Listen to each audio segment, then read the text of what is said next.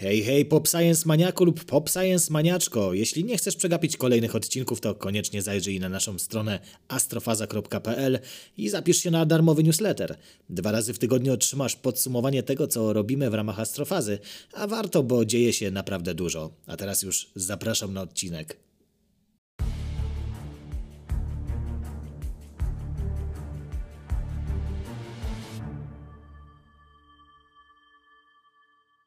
Leszku, kosmos jest piękny. Opowiadam o siedmiu lat już o kosmosie, mm, praktycznie tutaj 3 stycznia 7 lat minie, jak o kosmosie opowiadam. I wszystko pięknie, wszystko fajnie, tylko skąd my właściwie to wszystko wiemy? Trzeba jakoś ten kosmos obserwować i dzisiaj mamy już naprawdę mnóstwo różnych sposobów na obserwację, natomiast dawno temu jedynym sposobem było Patrzenie. dokładnie. Były oczy.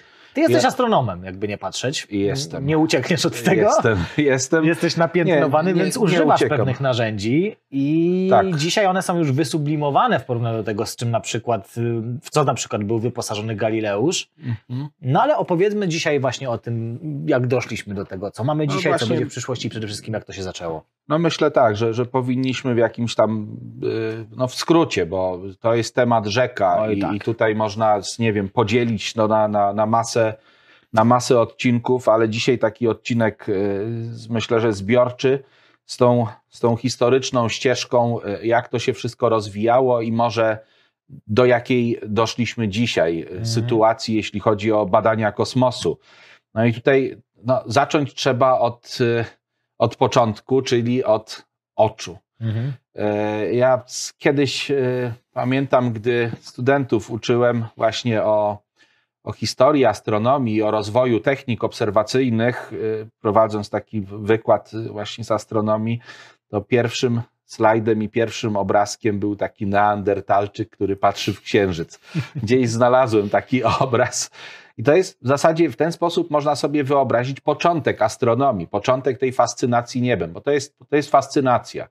I tutaj nie ma się co tutaj dużo jakby czarować i kryć, że większość astronomów to nie są ludzie, którzy przyszli do zawodu, bo zwęszyli tam, nie wiem, łatwą robotę albo, albo duże pieniądze, bo ani jedno, ani drugie niestety nie jest prawdą. Musieliby Tylko- coś z węchem. Tak, tylko są, tylko są to ludzie, którzy e, albo są w tym, w tym fachu przez pomyłkę, no bo zaczęli, e, zaczęli myśląc, że to będzie o horoskopach, ale jakoś tam, nie no, znam oczywiście takie osoby, znam takie chciał osoby. studiować astrologię, E, został... Wiesz co, miałem taką, taką koleżankę na pierwszym roku studiów, ona przy, przez pomyłkę, tak, no, zdała, wtedy były egzaminy na studia, zdała te egzaminy i potem była rozczarowana i po kilku miesiącach zrezygnowała i poszła do jakiejś takiej szkoły rzeczywiście Ezoteryki. tak, bo, bo ona myślała, że to jest e, właśnie, będzie więcej o horoskopach. Ale tak. kurde, przecież żeby dostać się na astronomię, to trzeba całkiem nieźle matę E, ogarniać. No tak, no bo były egzaminy, były z, z, z fizyki, y, pisemne egzaminy, był egzamin ustny z astronomii i był egzamin z języka. Tak? Ale to jak przecież tak. był egzamin z astronomii jako takiej, to musiała znać E, różnicę. No, no wiesz, no. że Było was wtedy, jajo zrobiła może. wtedy było nas 20, 20, 20 osób jako kandydaci. Ja studiowałem w Toruniu, miejsc było 10, więc, y, więc y, no, musiała przejść przez te egzaminy. Ale dobrze, zostawmy, bo większość. No tak, ale tak było, rzeczywiście, wiesz, no, to, jest, to jest niesamowite. No, no zdarzyło się. Chociaż jeden z moich przyjaciół, już teraz doktor habilitowany astronomii, też się pasjonuje. Jest to jakby taką jego boczną, boczną działką, y, też się pasjonuje horoskopami. E, Jakby liczy te horoskopy, nie wiem, wyciąga wnioski, ale tak bardziej od strony chyba, nie wiem, psychologii, filozofii, tego wszystkiego, może tak sobie to tłumaczę, tak? E, Jest takim ezoterykiem, jest takim człowiekiem, który jakoś tak no, robi swoje, a zajmuje się też innymi rzeczami. Natomiast większość, i tu wracamy do tego stwierdzenia, większość, zanim poszła na te studia, to zafascynowała się niebem. Mm. Tutaj ja pewnie o tym już mówiłem, ale gdzieś na poziomie, nie pamiętam, piątej czy szóstej klasy szkoły podstawowej. Ja wtedy postanowiłem, że chcę być astronomem. Ale że mam w głowie dosyć jakby takie, takie pragmatyczne podejście do życia, to, to skończyłem technikum po to, żeby mieć zawód, żeby nie, nie, jakby nie umrzeć z głodu, jak mi się nie uda. E, Ale potem jakoś to wszystko się dobrze rozwinęło. Więc fascynacja niebem. I teraz tutaj mówiąc do, do Was y, jako, jako tej miłośników astronomii, bo skoro oglądacie astrofazę, no to lubicie astronomię i różne tematy, które się też z nią jakoś tam wiążą pobocznie, to y, myślę, że chyba jednak większość z Was, gdy wychodzi wieczorem gdzieś tam na zewnątrz, gdy jest pogodnie i widzi rozgwieżdżone piękne niebo, no to, no to czuje coś, tak? Jest, jest y, chyba... To jest właściwie chyba, jedna z takich tak. jedynych nauk, chyba gdzie taki jest niski próg wejścia, nazwijmy to. Nie tak, bo, bo, jest, bo są, sprzętu, bo są emocje, tak, są emocje i tak naprawdę astronomia jest y, tą dziedziną, gdzie właśnie to, co mówisz, niewiele trzeba, żeby być miłośnikiem. Że y, niekoniecznie trzeba zostawać astronomem, ale ta miłość do astronomii, jak już spróbujemy w szkole podstawowej, średniej, jak, jak złapiemy tego baksyla, to, to on, on zostaje. On przeradza się też w miłość, tak jak, jak u mnie to było na równi z fantastyką. Potem przyszła y, dosyć szybko muzyka elektroniczna, którą też, też jakoś y, polubiłem, może bardziej niż polubiłem. Natomiast my mamy, mamy mówić o tych instrumentach, więc myślę, że ludzie zakochali się w niebie i zaczęli dostrzegać w niebie porządek. E, No, oczami, oczami, oczami, Oczami, oczami. tak, oczami, oczami. Z, za, zauważono ten, ten porządek, Mhm. zauważono e, dzienne zjawiska, takie jak, jak ruch słońca, dzienny ruch, ruch słońca na sferze niebieskiej, że to ma jakiś porządek, tak? że, że rocznie następują jakieś zmiany. Zauważono, że nocą gwiazdy zmieniają swoją pozycję, nazywa się to dobowym ruchem sfery niebieskiej. Zauważono, dokąd nocą tu ptajesz. E, Tak, zauważono, zauważono, że niektóre gwiazdy e, w dziwny sposób się zachowują. Nazwano je gwiazdami błądzącymi z greckiego planetę, e, gwiazda błądząca. Zaczęto dopatrywać się w tym porządku jakiegoś, jakiegoś takiego ładu jeszcze większego. Wprowadzono system, Hiparkos wprowadził system, w którym Słońce jest, e, w którym, Słońce, Hiparkos, w którym Ziemia jest w centrum ruchu, potem Ptolemeusz to troszeczkę poprawił, wprowadzając ten, ten A ekwant. to ja mam pytanie do ciebie od razu, Tak. jak o tym mówimy, bo to mnie zawsze zastanawiało. Czy ci ludzie, którzy prowadzili takie obserwacje, oni zauważyli w tamtych czasach dawnych taki ruch, że to, jest, że to wszystko ma sens, że to się składa, jest ładnie umodelowane. Naprawdę wierzyli, że to jest Bóg Mars, który pogina po niebie? E, Czy myślisz, że to raczej było na zasadzie takiego pop odbioru tego, a oni wiedzieli, że coś jest na rzeczy, tylko nie do końca wiedzieli co? Wiesz co, ciężko mi, ciężko mi w jakikolwiek sposób wnikać teraz, nie Mhm. wiem, w to, o czym myślał Hiparkos, o czym myślał no bo pomyśl na Ptolemeusz, o czym, rozum taki o czym- chłopski, nie? Mamy bogów, którzy mają swoje sprawy. Czy on by tak codziennie, co noc, znaczy co noc by tak poginał w tym samym tym? Wtedy, y, wtedy myślę, że nie, że to było właśnie, y, wiesz, ludzie, tak jak, tak jak dzisiaj, no to, to trochę, trochę ciężko się o takich rzeczach mówi, ale wiara w bóstwa, w jakieś y, sytuacje nadprzyrodzone jest wiarą, która do pewnego poziomu rozwoju jakby naszej wiedzy, naszej, naszej samoświadomości, ona jest atrakcyjna, ale w pewnym momencie my zyskujemy jakby wgląd w to, jak wygląda to, to, to, to, to, to co nas otacza. Mm, Nie powiem, że naprawdę, ale jakie prawa tym rządzą, że tam wcale nie potrzeba jest tego palca, który popycha. Może palec, który jakby dał początek wszystkiemu. Tak? I dzisiaj do tego się te wszystkie teologie sprowadzają, takie nowoczesne, takie To bazujące na gra nauce. w noże i państwo, Tak. jak to się nazywało? Wojna? Nie, to zrzucałeś nożami, zakreślałeś. I zakreślałeś, tak. Coraz bardziej wykrawamy Tak, ten i, I coraz mniej, nieznane. jest, coraz mniej jest tak, tych elementów, których nie znamy, ale y, inna jest kwestia, że im więcej wiem, tym bardziej zdaję sobie sprawę z tego, że, że, że tak naprawdę wiem mało. Mm. Więc y, te, ta filozofia, myślę, że ona się rozwijała w starożytnej Grecji głównie e, bardzo silnie i to wiązało się z naprawdę y, takimi cechami umysłu drążącymi Mhm. temat y, świata, który nas otacza. Więc wydaje mi się, że ten porządek taki mechanistyczny, który choćby w tym mechanizmie słynnym y, z y, Antikythiery, Mhm. ja wiem, że ktoś tam y, zauważył, że, że to chyba źle wymawiamy, czy z an, Grekami. Antykitiera, Antykietra, Antykiter- Antykitiera, to z, y, jakkolwiek, wszyscy wiedzą, tak? Ale, ale żeby skonstruować taki mechanizm, no to, to przecież my nie możemy wierzyć, że zaklinamy tam jakieś bóstwa w środku, mm -hmm. tak? tylko, tylko obserwujemy zjawiska i przedstawiamy te zjawiska w postaci pudełka z trzydziestoma kilkoma kołami zębatymi. No dlatego właśnie się zastanawiam, na ile to jest to, że nazwano tak, jak my dzisiaj nazywamy tak. różne rzeczy, a na ile faktycznie gdzieś tam to, no może taki lud prosty tak zwany gdzieś to mógł no, sobie wiesz, no, wierzyć. No, Ale... no jeszcze, jeszcze 100 lat temu, czy może trochę więcej, yy, ludzie niewykształceni którzy nie mieli szansy, wiesz, czytać dużo, albo w ogóle nie czytali, to być może wierzyli, tak, że, że tam gdzieś wysoko jest Bóg, który na nas patrzy, mhm. E, a, a pod ziemią y, jest piekło, tak, i jest jakiś diabeł. Bo w ten sposób to, w taki prosty sposób to przedstawiała religia. Dopiero teraz religia jakby wchodzi na takie wyżyny filozofii i próbuje to tłumaczyć trochę inaczej, że to, że to jednak są y, takie figury, wiesz... Y, no, musi się odnaleźć w tym świecie, tak. gdzie cały czas wykraja nauka gdzieś tam te kolejne Ja elementy, myślę, że, że da się to wszystko pogodzić, da się to wszystko jakby ze sobą splec. Mhm. Przykładem niech jest y, profesor, profesor Heller, który mm. jest, jest księdzem. Ale, ale, wydaje mi się, że trochę odchodzimy, ale to już żeby zakończyć, mi się wydaje, że mm. profesor Heller akurat wie, że to są, że to tak jakby porównywać jabłka i ananasy, nie? Tak.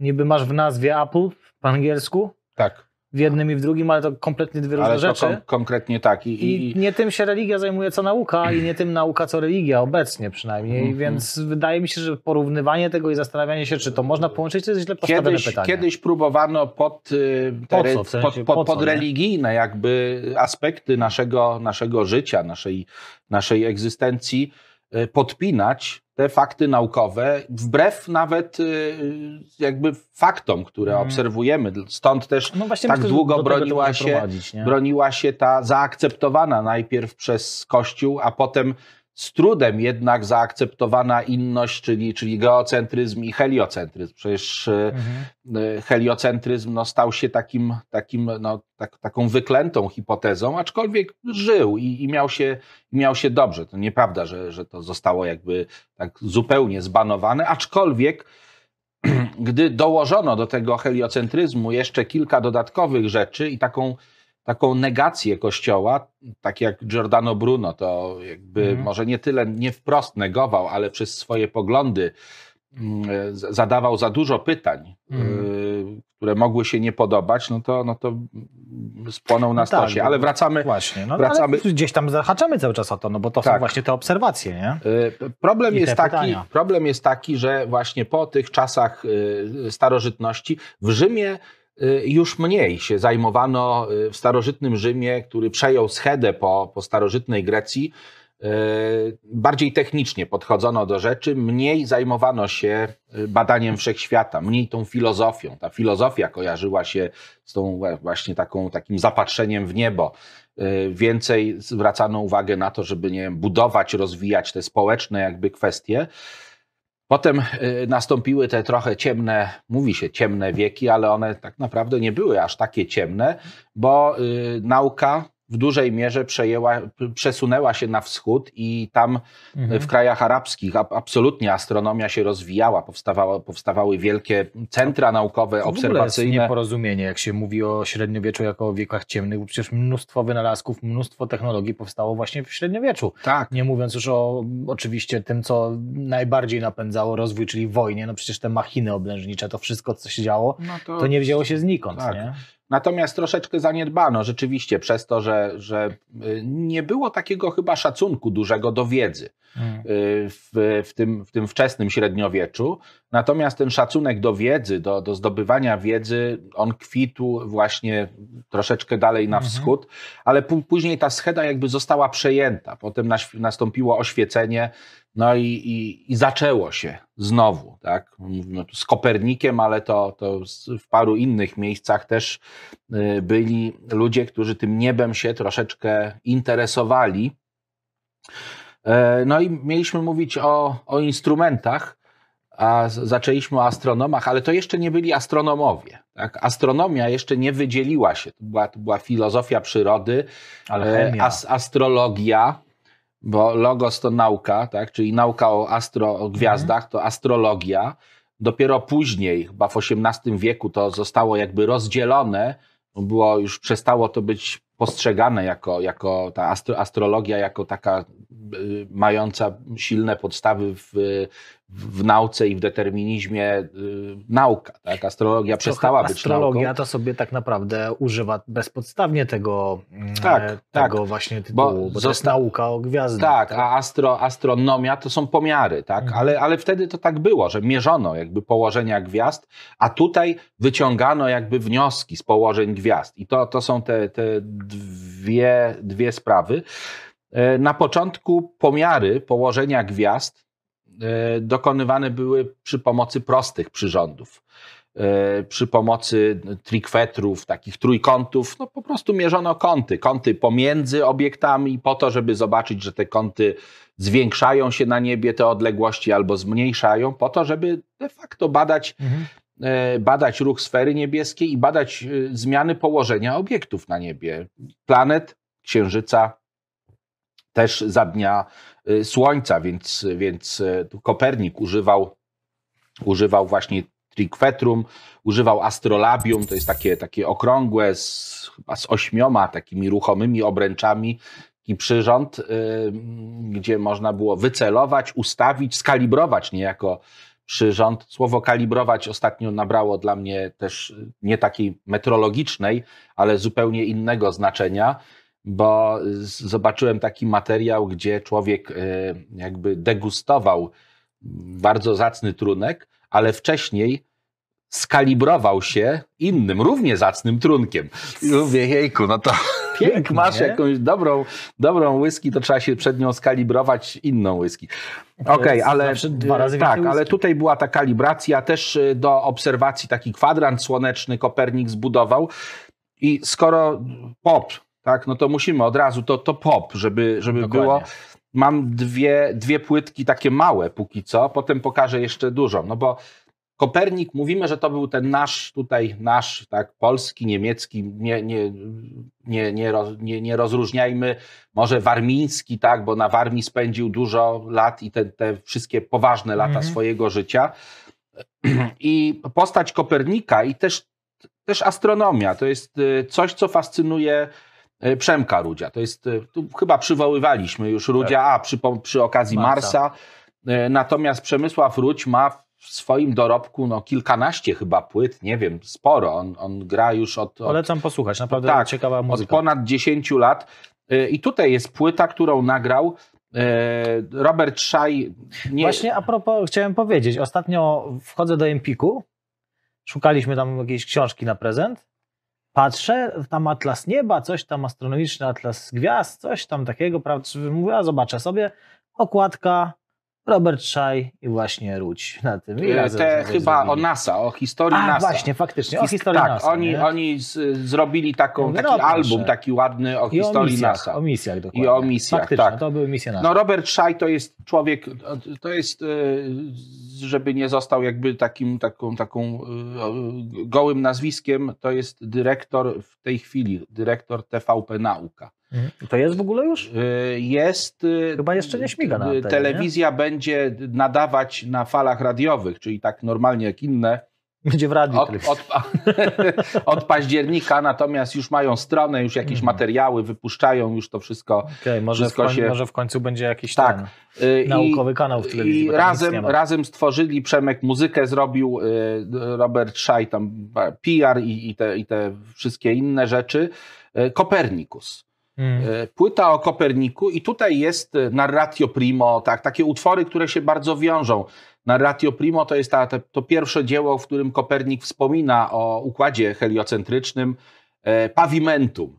E, Skoro mówimy o narzędziach, e, Kopernik właśnie miał te drewniane narzędzia i on je gdzieś musiał ustawiać. Więc we Fromborku miał taki kawałek, e, taki ceglano-betonowy, tak, taki, taki jakby postument Mhm. E, wyrównany, z dobrym widokiem na, na znaczną część nieba, na którym ustawiał instrumenty. I ten podest obserwacyjny nazywał się pavimentum. Więc jest tu utwór pavimentum, e, pavimentum Jest De Revolutionibus, oczywiście, tak. Yy, A wspominałem ci, że w Płocku mamy drugie wydanie oryginalne The Revolutionibus. yy, tak, wspominałeś Tak, i, i kiedy możemy zobaczyć? Muszę zapytać się w Towarzystwie Naukowym Płockim, bo to oni trzymają piecę na tym. Tak, ale- Od razu O, palcami się Tak, no to no przecież jejku.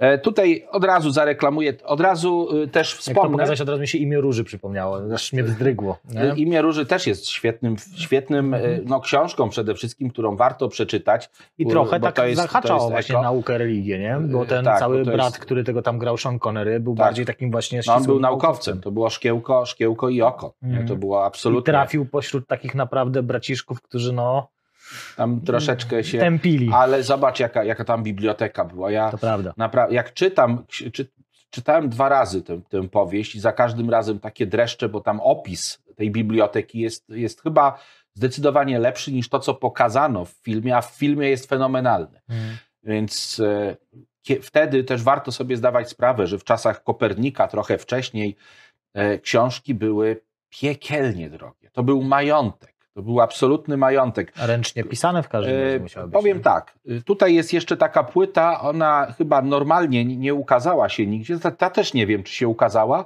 ale y, Rudzia, nie wiem, czy mu dobrze robię, jest na Facebooku, więc można pisać i pytać o płyty, tak? Gdzie, gdzie można Panie, dostać. panie Przemysławie, Panie Rudź, panie, panie Rudziu, panie Rudziu. Y, Warto go słuchać, bo jest fajny. Wiesz co, to od razu wezmę. to weź od razu. Rudź, to co wspomniałeś, kurczę, miał być o instrumentach, a wyszło o, instrumentach o Rudziu, który gra na instrumentach No klawiszowych. o instrumentach. No. e, więc Rudź gra na instru- jest miłośnikiem astronomii. To jest, to jest ważne. Pamiętaj, że tytuł możemy zawsze dać na końcu. Jak nam wyjdzie o czym innym rozmowa, to będzie inny tytuł. W każdym razie, no tak, w każdym razie, e, słuchaj, to jest genialna płyta. To wyszło, y, to już jest taka płyta, którą pewnie gdzieś można jeszcze Mm. nabyć. Music for Stargazing. Tak, muzyka dla ob- obserwowania gwiazd, czyli I to winyl wydał. To y, wyda, wydane jest na winylu, ale też jest wydane, to jest rozszerzona wersja, bo na płycie y, tam jeden utwór chyba jest w jakiejś takiej wersji bardzo okrojonej, tak? Mhm. Natomiast tutaj e, Starry Heavens Above Me, tak? Czyli niebo gwiaździste nade mną, ziemia, nie, Ziemniak. pode ziemnia, mną. ziemniak pode mną, czy prawo moralne we mnie, ale o tym to nie I tu mówimy. już algorytm YouTube'a nas za okładkę zaraz zamknie, bo Myślisz? jest. Nie, nie ma, Żartuję, nie ma żartuję. żadnej tam, nie ma. Jest, ale nie zamknie nas. No. No, to Starry zobaczymy. Heavens Above Me. I to proszę was, dwupłytowe wydanie jest. Mamy Tak. stronę A, B, C i oraz D. Bardzo, bardzo dobra płyta, znakomicie, znakomite utwory. Y, Nie wiem, czy to jest na Bandcampie. O, ja, ja o tym już wspominałem i Mhm. mówiłem, że y, na tym. Ustawmy. No dobrze, to tu ustawmy. Y, Jest taka strona, która się nazywa Bandcamp. Y, I jak, jak wpiszecie Rudź Bandcamp, to cała jego dyskografia jest tam. Zresztą Mhm. wielu innych, tam jakichś Pałszków, które warto wspomnieć, Tomka Pałszka, No tak. ale, ale ta płyta na pewno jest i można jej posłuchać przynajmniej. Spoko. Tak, można Słuchajcie. posłuchać, a... y, Ja słuchałem jakiś czas temu właśnie Przemysława y, Rudzia, Tak. jeśli mogę Przemysława mówić i naprawdę polecam. Bardzo ciekawa muzyka, tak przypomniała mi właśnie trochę No jest, jest mocno... lata 80. trochę tak, jest, te no filmy, wiesz, co on, on, jest, oglądałem, on, jest, nie? on jest, wiesz, on jest taki... Taki klimat właśnie taki klimatyczny. fajnie gra, ma, ma talent, jest... y, I przede wszystkim, wiesz, to, że on jest miłośnikiem astronomii, zresztą pracuje w Polskiej Agencji Kosmicznej. Mm. No to, to wyszło, Ruć został, że tak powiem, zareklamowany na wiele sposobów, a y, Kopernik nie miał tego, co miał Galileusz. Tak? Y, Kopernik... y, Trypla. no, no, a I Galileusz to by było miał... na tyle, moi drodzy. Galileusz miał... No, dobra, przejdźmy No, do instrumentów. do instrumentów. Nie, no Czego bo- nie miał właśnie, Kopernik? E, Kope- Kopernik nie miał tego, co miał Galileusz, a Galileusz e, był na tyle jakby dobrze w historii e, urodzony, że swoją działalność rozpoczął pod koniec drugiej połowie, może pod koniec e, e, wieku, wieku XVI. Kopernik zmarł w 1543. E, tam jakieś 50 lat później Galileusz zaczął jakby te pierwsze swoje eksperymenty robić, pierwsze, pierwsze prace Mhm. przedstawiać, a w tak zwanym międzyczasie, tak? To słowo między, międzyczas to Już przerabialiśmy. już przerabialiśmy. E, Hans Liperti, Zacharias Johansen, y, to wytwórcy okularów i Jakob Adrian Schun niezależnie w- wynaleźli w Holandii, w zasadzie w Rotterdamie, lunetę. O proszę. Coś, co nazywano perspektywą, to bardzo szybko trafiło do wojska i bardzo szybko wieść się rozniosła. Bo to był, to był początek XVII wieku, a już w 1609 roku Galileusz skonstruował pierwszą lunetę. Ona nie była duża, ona miała średnicę zwierciadła, yy, pfu, zwierciadła, to, Soczewki. to był soczewki, tak, to był refraktor. To było 3 centymetry pierwsza, tak, którą zabaw- skonstruował. zabaw- zabawkowa jak luneta zabawkowa, jak, jak mała lornetka, można powiedzieć. Natomiast to, co zobaczył Galileusz, to y, spowodowało, że zaczęto traktować lunetę Poważnie. poważnie. Mhm. Zaczęto te lunety wykorzystywać, te pierwsze odkrycia. Bo to Galileusz jako pierwszy skierował lunetę w stronę Księżyca. Zobaczył, że to, co nazwano wcześniej morzami i lądami, tak, te jasne i ciemne rzeczy, że to są tak naprawdę kratery, góry księżycowe i morza księżycowe. Później i tak wierzono, że to są morza i góry. Niektórzy wierzą pewnie do dziś. Natomiast Albo że jest sera. albo że jest sera, a po drugiej stronie jest zaawansowana cywilizacja. Nazistów. tak. Natomiast, y, natomiast y, y, Jowisz, bo to było też to było przejmujące, no bo skierował swoją lunetę w stronę, w kierunku Jowisza i zobaczył, no obserwował, nie tak, że spojrzał i zobaczył, że tam coś się porusza, tak? Tak jest w animacjach. Natomiast on obserwował to co noc, wiele razy do nocy, rysował, są szkice y, Akurat Galileusza. księżyce jowiszowe, galileuszowe lecą tak e, w miarę sprawnie, że można faktycznie w tak, ciągu jednej w nocy sobie sprawnie, zobaczyć W ciągu jednej nocy można zobaczyć już wyraźny ruch. W ciągu kilku nocy one, one mają okresy tam do kilku dni. Mhm. No, kilkunastu chyba. y, Kalisto tam najdalej jest, no nie? To jest, to jest, y, to jest taki naj, największy okres. A no i, i- i o to w ciągu nocy się jakoś nie obraca? I o dosyć szybko. No jest bardzo bliziutko. Wiesz co, nie pamiętam. y, Wybacz, są- nie pamiętam to, to jakie są. Naprawdę kilka godzin. Ja Tak. pamiętam, że na przykład sobie oglądałem, impreza się zaczynała, trzy godziny później spojrzałem i już jest był inny ka- układ, kawałeczek, nie? tak, No. kawałeczek dalej. Więc y, on to zauważył i co więcej, y, bo księżyce są ułożone w takiej linii, linii prostej, więc one zmieniają swoje położenie y, tak liniowo, że raz z lewa na prawo, z prawa na lewo i z powrotem. Tak? Mhm. Natomiast on to skojarzył i narysował ten układ niejako z góry. I zobaczył, wow, to jest podobne do tego, co tam ten dziad y, z Fromborka narysował 60 lat temu. I, i, I wtedy właśnie uwierzył. Dziad, dziader z Fromborka. Dziader z Fromborka. Aż to zapiszę. nie, nie, no to żart o Jezu tutaj. To Dziader Robert Szaj, który jest też, ma fundację Kopernikus, się obrazi na nas. A tam się obrazi. Nie, Robert się nie e, obrazi. Natomiast, natomiast y, y, Zrobię takie koszulki. to Dziader co, z Fromborka. to, co zauważył też, to fazy Wenus, że Wenus zmienia swój kształt w, trybie, w, w cyklu właśnie tych, tych zmian na niebie, że Wenus jest raz widoczna Mhm. po zachodzie słońca wieczorem, jako gwiazda wieczorna, innym razem rano, przed wschodem słońca. No i on, on obserwował Wenus przez taki cały cykl, który trwa nie wiem, niecały rok, tak, z naszego punktu widzenia i zauważył, że czasami to jest duży, wąski sierp, a czasami jest to prawie, prawie pełna, pełna kulka. Co on jeszcze tam ciekawego? Pierścienie Saturna, ale nie wiedział, co to Myślał, jest. że to uszy do Tak. planety. E, Za, zaczęto te teleskopy, tak no, plamy nazwał słoneczne, przynajmniej. tak, też, też on jako pierwszy zobaczył. Te teleskopy zaczęto, e, zaczęto budować. Teraz jedno też pytanie, nie? No bo jakby wiemy, że i to jest takie do was też przypominajka, warto zawsze przypominać, żeby nigdy nie patrzeć przez teleskop, przez lornetkę, przez jakikolwiek przyrząd optyczny kierunku Słońca bezpośrednio, bo może się to skończyć po prostu ślepotą. Zastanawiam się, czy ktoś przed nim oślepł, bo na przykład to zrobił, nie? Czy, E, czy, nie, nie ma, nie ma takiej, takiej czy dowiedzieli jakby, się ja myślę, że? Ja myślę, że mm, e, ci, którzy. Bo okulary to jest wynalazek dużo starszy, tak?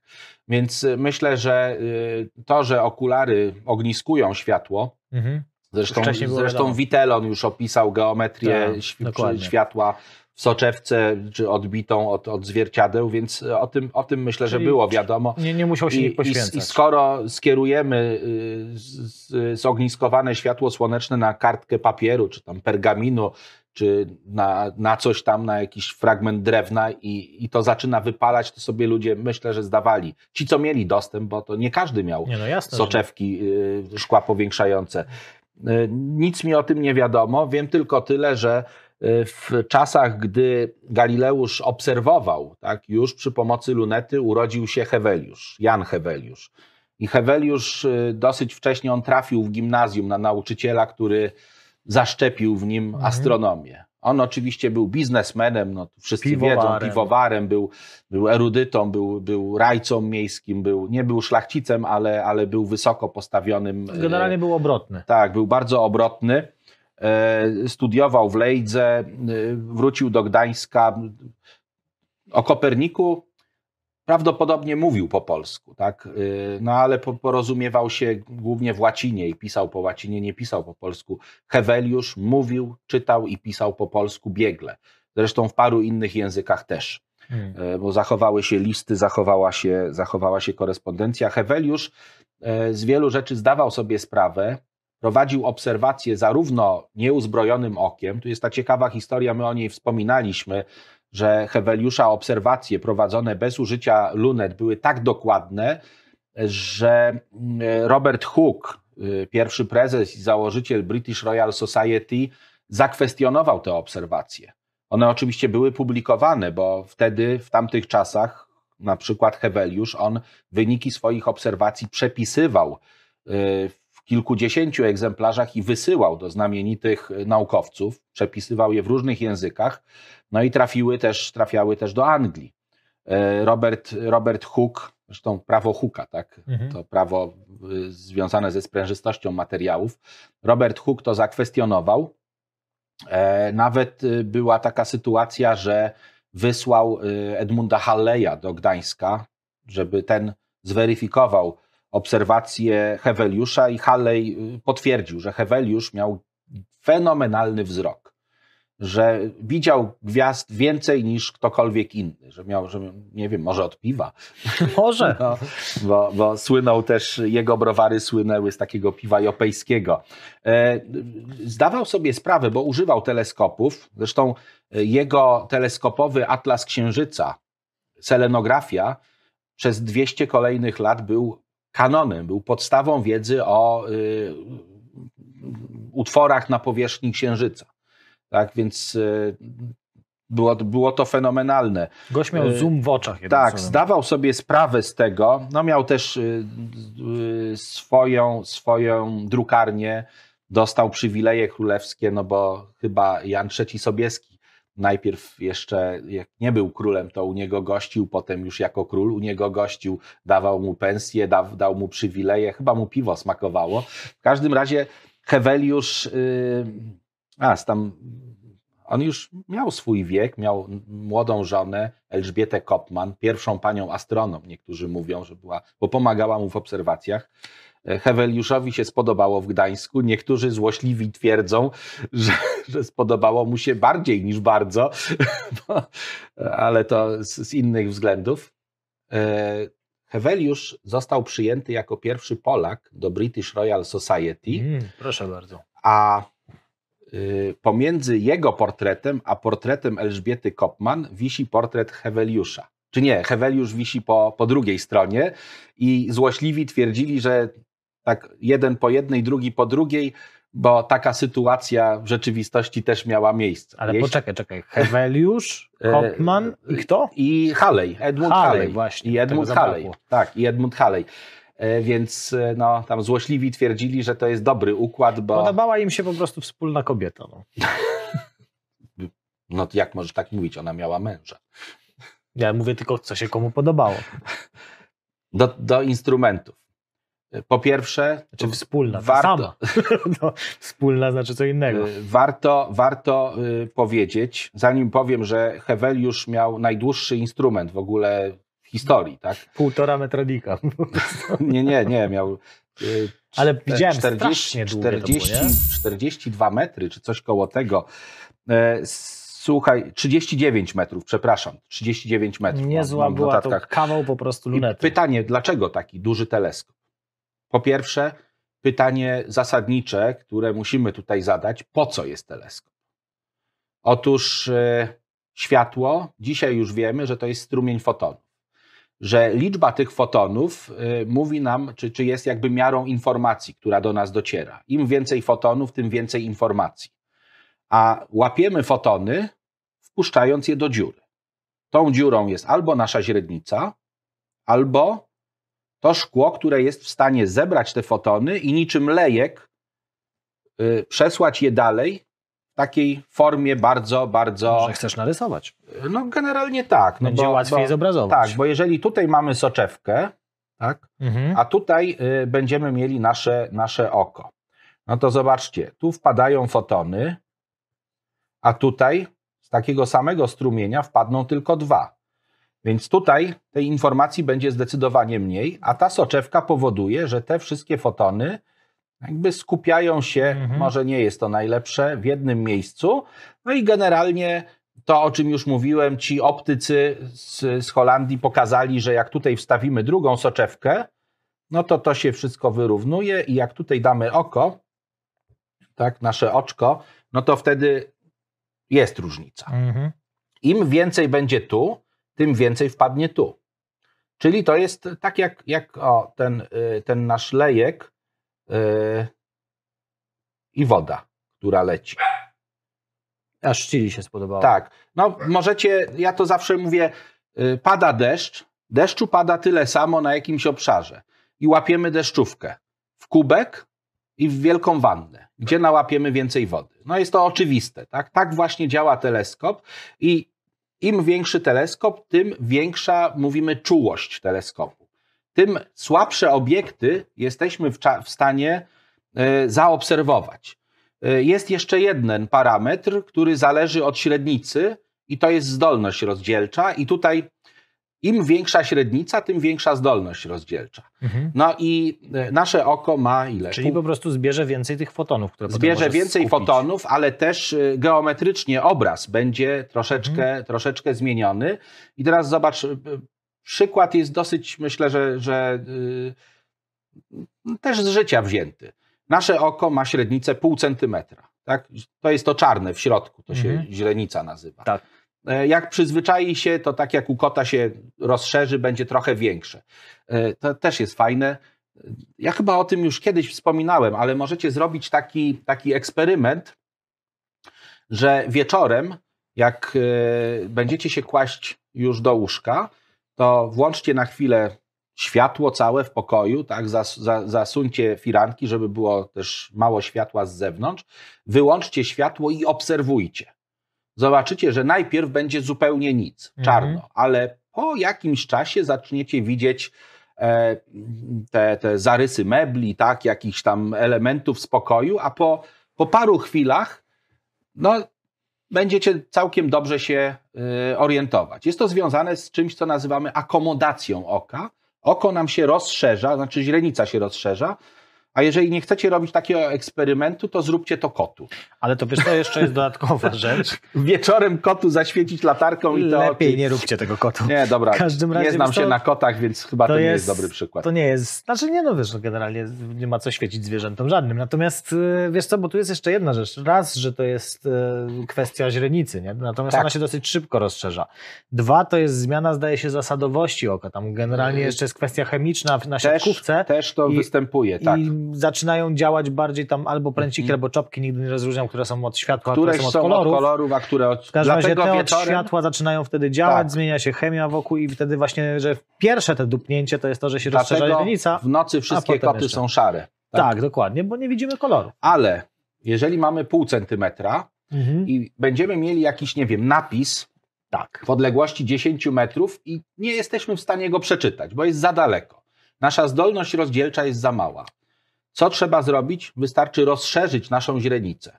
No właśnie w ten sposób, że e, bierzemy nasz, e, nasz, e, naszą lornetkę, która ma średnicę nie wiem, 3 cm albo 5 y, tam gdzie wpada światło, przytykamy ją do oczu i wow, nagle ten napis, który był normalnie nieczytelny, staje się jasny i wyraźny. Albo możesz zmrużyć oczy, wtedy trochę się geometria zmienia. i- No ale to, to, to pewnie nie- na, na dużą odległość. mrużą oczy, jak nie widzą. y, Mrużą, mrużą oczy, bo ci, którzy mają, wiesz, jakąś wadę wzroku. No ja mam, jak, jak zdejmę teraz to, żeby przeczytać, No to mrużysz, tak. to mrużę i wtedy, wtedy faktycznie...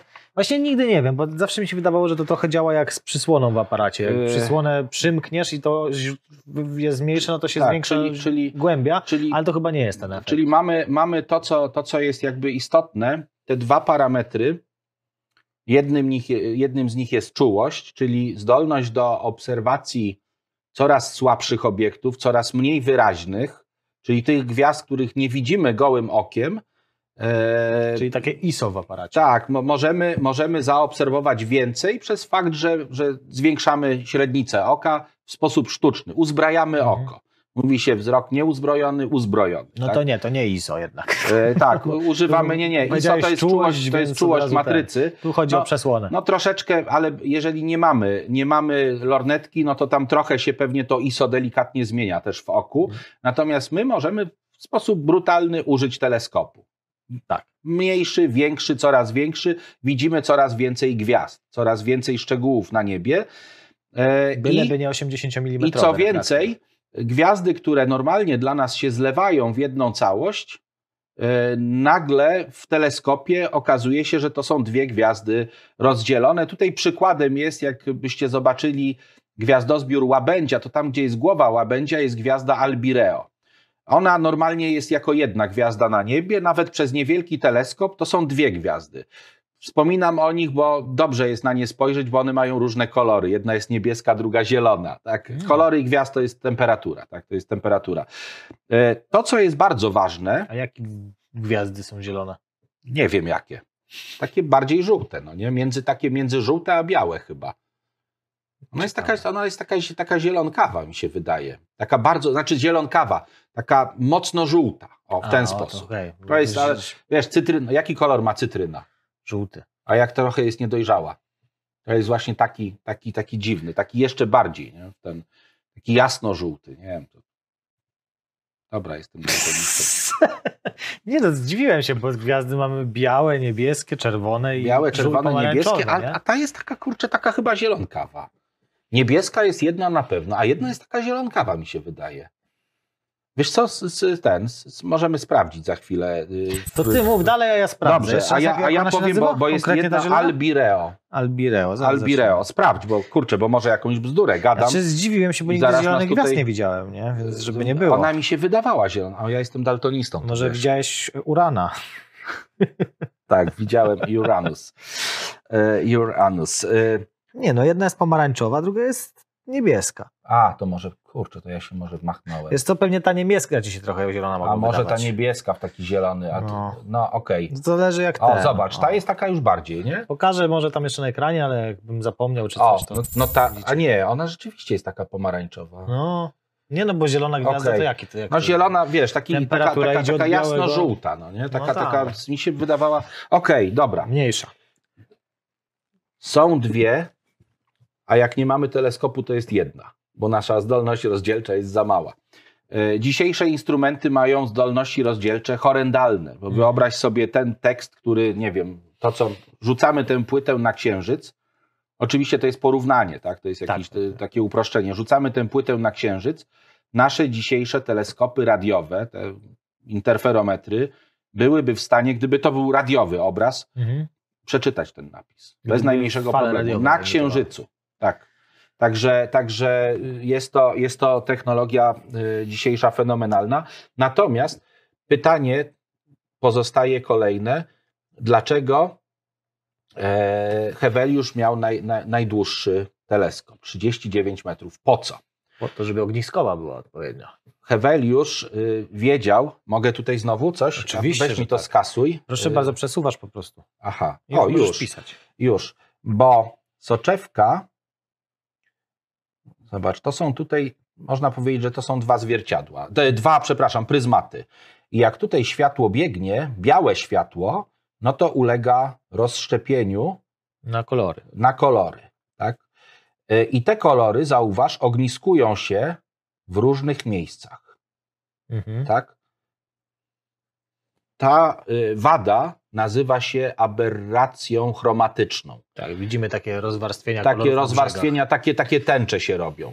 E, I Heweliusz wiedział, że żeby tego uniknąć, trzeba tu jak najcieńsze robić te soczewki, takie jak najmniej zaokrąglone.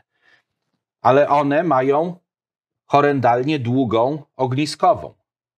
I on budował takie teleskopy. Tam był jeszcze, jeszcze taki. Bo rozumiem, że e, Im grubszą zrobimy soczewkę, tak, tym ogniskowa bliżej będzie. Tak, tym nie? ogniskowa Niż bliżej, tak. Taka, która ma gdzieś E, tu. Były teleskopy, He- Heweliusz budował takie tubusy, ale one były otwarte, z takich dosyć sztywne. Natomiast e, Christian Huygens budował wręcz teleskopy, gdzie był, e, gdzie był obiektyw, bo to, co, jest, y, co, co skupia światło, to jest obiektyw, a okular, czyli tą drugą soczewkę, miał na sznurku Mhm. I w dużej odległości ją trzymał i celował. Piekielnie trudna sztuka obserwacji. Ja próbowałem, próbowałem taki teleskop y, bardzo długoogniskowy zbudować. To jest, kurczę, no, prawie niewykonalne.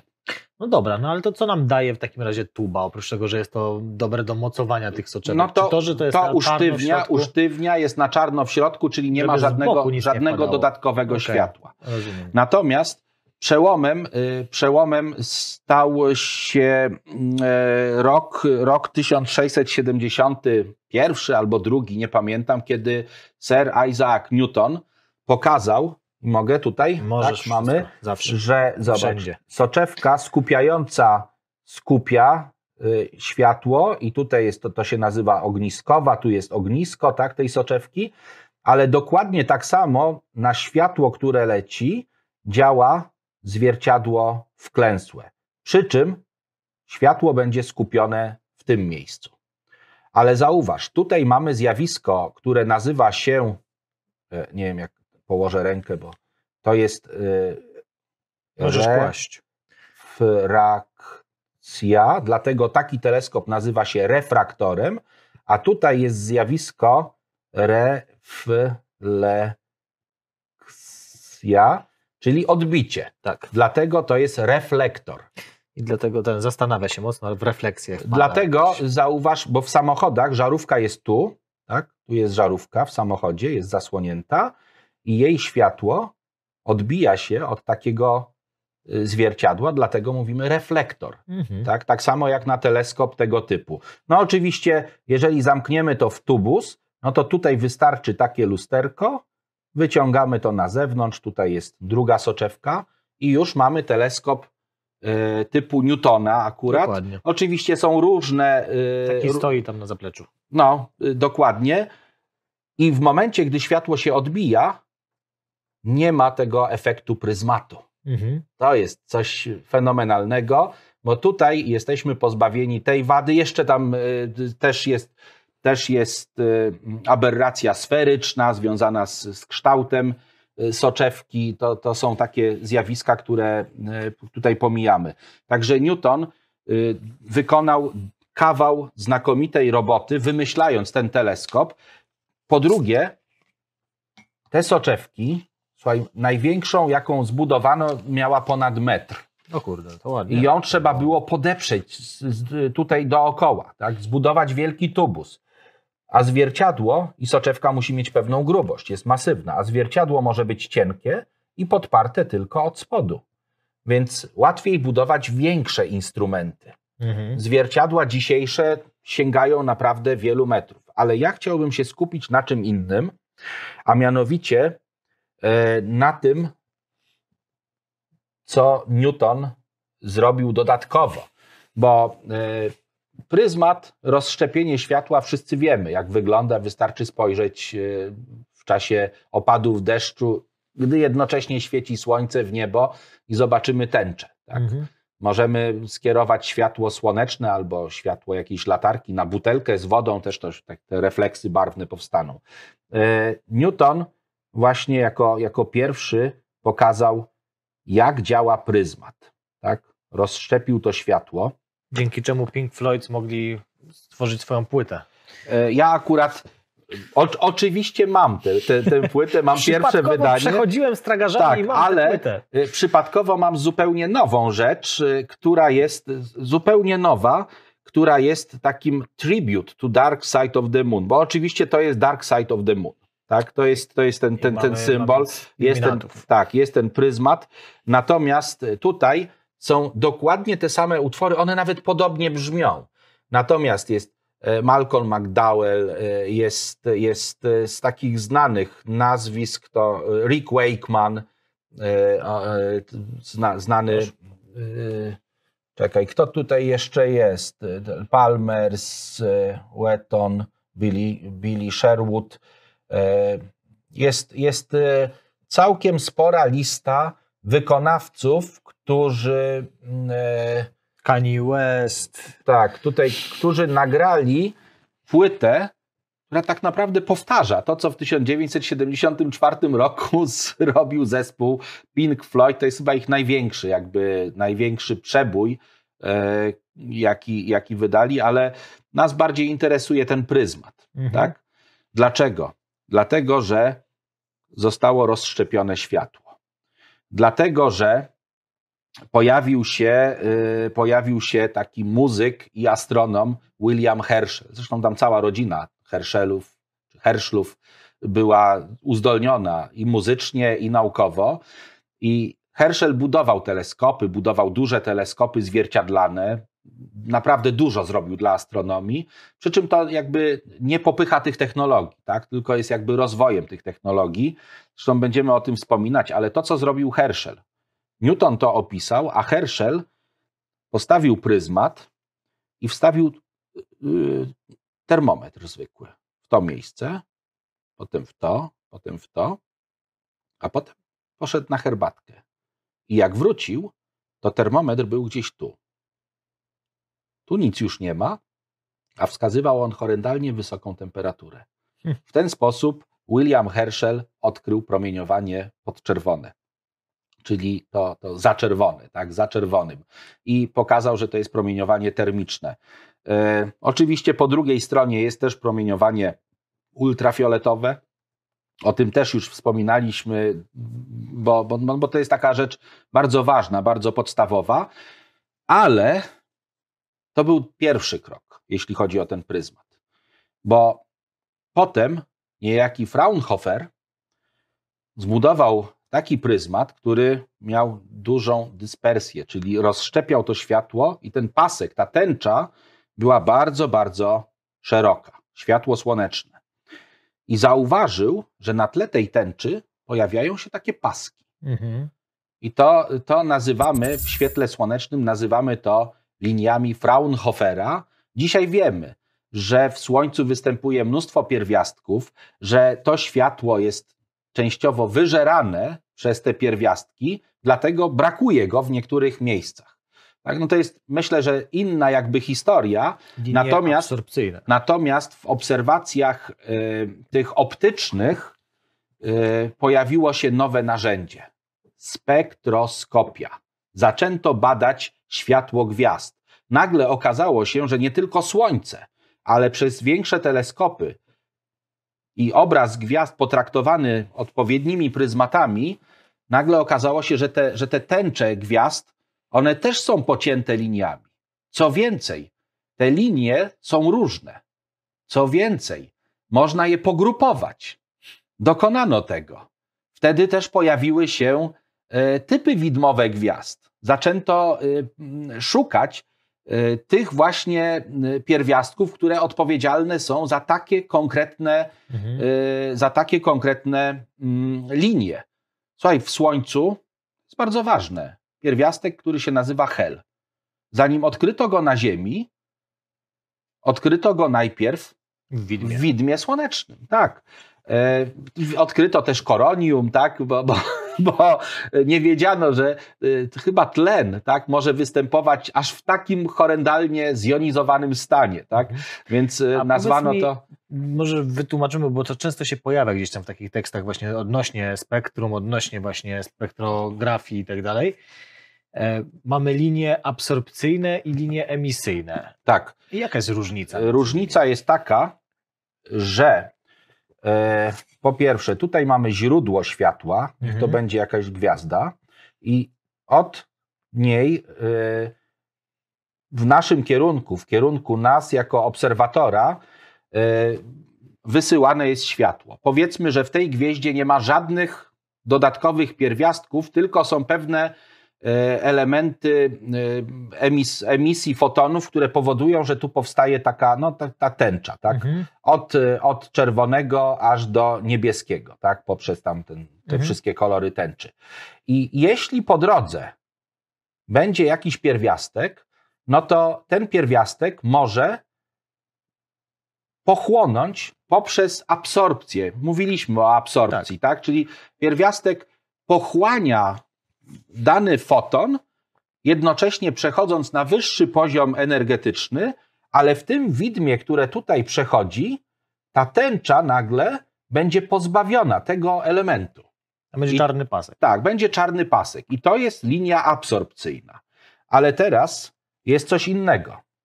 E, mamy na przykład gaz i ten gaz, tak, to są cząsteczki gazu i ten gaz będziemy podgrzewać z zewnątrz. I nagle ten gaz, gdy do, otrzyma energię, on zostanie wzbudzony na wyższy poziom, no ale przejdzie na poziom niższy i wyemituje w naszym kierunku jakiś foton. To wtedy dostaniemy nie tęczę, tylko czarny pasek z jedną linią Emisyjną. emisyjną.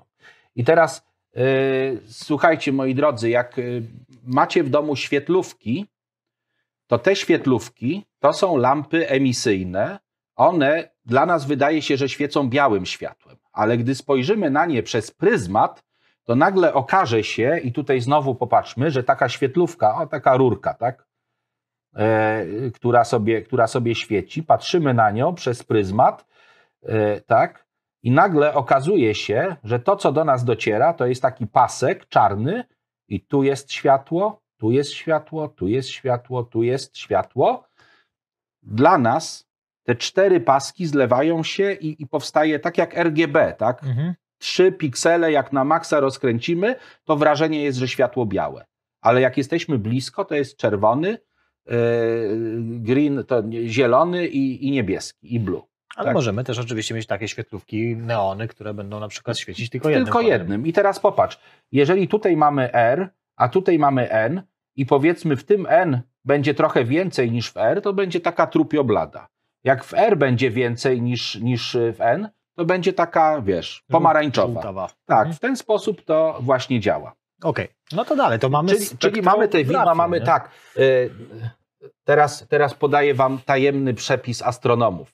Jakie są typy widmowe? Y, o, czyli och, Tak. tak? Czekaj, napiszemy to. Może. Myślę, że wszyscy znają. Tak? Wszyscy to znają. K, K. Nie, Ja. E. A fine girl fine girl kiss me. is me. Odwrócić chciałem. Och, Tak. be a fine girl, kiss me. To są te podstawowe typy widmowe. Oczywiście jest więcej, tak? Natomiast, y, natomiast y, te podstawowe to są takie, te były na początku. Pani Canon, taka pani astronom, Mhm. ona y, jako pierwsza w niewiarygodnym tempie oznaczała gwiazdy. To była, to była pierwsza osoba, która pracowała w zespole i oznaczała typy widmowe tych pierwszych gwiazd. I jej zawdzięczamy to, że dzisiaj wiemy, że te, te, te Mhm. główne gwiazdy, które są na niebie, jakie mają typy widmowe. To jest bardzo ważne. Zresztą, jeżeli chcecie posłuchać sobie tej historii i dowiedzieć się więcej, jak to działało, to zapraszamy do naszego odcinka o gwiazdach. Tam właśnie opowiadam też o tym, jak Mhm. te komputery e, tak zwane Ludzkie- działały wtedy, ludzkie ludzkie, komputery. i jaką zrobiły robotę. Także Tak. zobaczcie sobie koniecznie później. E, To jest, to jest bardzo ważne. No i ważni są, ważni są e, astronomowie, tak? ta, ta, ta praca astronomów, dlatego że no, to, to, to oni jednak muszą spędzać, czy musieli kiedyś spędzać te długie godziny na obserwacjach. Bo teraz y, popatrzmy, mamy te teleskopy. Y, William Herschel zbudował w 1879 roku 40-stopowy, czyli 12 metrów długości teleskop. Dzięki temu teleskopowi on y, zobaczył, jaki jest rozkład gwiazd w galaktyce. w zasadzie on opisał pewne rzeczy, które ponownie zaczęto odkrywać prawie 100 lat później. Mhm. Zapomniano o tych obserwacjach. E, Sir William Persons, e, on ufundował teleskop o średnicy zwierciadła 183 cm, nie, przepraszam, 180, tak, 180 e, centymetrów. E, to był aż do zbudowania teleskopu tego na Mount Wilson, w którym obserwował, e, obserwował Edwin Hubble. To był największy teleskop, jaki kiedykolwiek zbudowano. To był słynny Lewiatan z Parsonstown. On do dzisiaj stoi, ten teleskop, w miejscowości Bir E, w Irlandii. już mówi coś na temat wielkości. Tego tak, sprzętu. Lewiatan, bo to są takie, taki, no pięknie on wygląda, tak, jest, jest cudowny, to taki zamek, tak, taki, taki, znaczy ta obudowa wygląda jak zamek. Zresztą trzeci Lord y, Rose, on budował wiele teleskopów, on mhm. odkrył wiele obiektów mgławicowych. I tutaj właśnie, żeby zobaczyć mgławice, one są nie na, nie na darmo nazywają się mgławice, bo one są bardzo delikatne. Przez małe teleskopy widać tylko kilka największych. E, Messier miał niewielki teleskop i jego, jego katalog obiektów mgławicowych, bo on komet szukał i zbudował taki katalog obiektów mgławicowych. Ten katalog liczył ledwie 101 albo 103 obiekty, już nie pamiętam e, katalogu Messiera, ale... Dobre, żeby sobie noc spędzić na tym, żeby Tak, żeby i, i, mając niewielki teleskop, taki 25-centymetrowy, można praktycznie większość tych obiektów upolować, e, jeśli są aktualnie widoczne na niebie. E, I skoro o mgławicach, no mhm. to zupełnie od czapy płyta, nie? Ale na okładce Islands ma King Crimson, tak, świetny zespół. Ma mgławicę, mgławicę Trifid, tak? To jest ta, ta trójlistna koniczyna. Świetny basista Tony Levin w nim gra. Zespół jest fenomenalny. No oczywiście ta ich płyta z tą gębą, tak, y, y, w, w, jak, ona, jak ona jest in the court of y, Crimson King, to, to jest płyta, która jest uważana za jedną z najlepszych w mhm. historii rocka progresywnego, ale ja, ja Islands też bardzo lubię. To jest bardzo fajna płyta, zresztą pierwsze, pierwsze wydanie. Jak chcecie zobaczyć coś takiego jak połączenie basu i gitary postaci tak. czegoś, co nazywa się Chapman Stick, to nieźle wymiata na tym Tony Levin, albo ma takie przedłużki do palców, którymi jakby gra jak na perkusji tak. na basie. W ogóle... Cudowny zespół, który, który jest, a tu jest Mugławica, to jest y, zdjęcie, które pra prawdopodobnie zostało wykonane teleskopem o średnicy 5 metrów na Mount Palomar.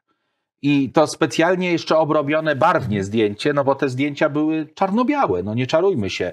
E, najbardziej czułe klisze kiedyś to były klisze czarno-białe. No i tutaj e, wnoszę, wnoszę jakby kolejną rzecz, no bo e, Lord Rose tym wielkim teleskopem obserwował mgławice. Mhm. Mezlier też obserwował mgławice. E, dużo tych obiektów zostało jakby odkrytych przez, przez ówczesnych astronomów. To była druga połowa XIX wieku.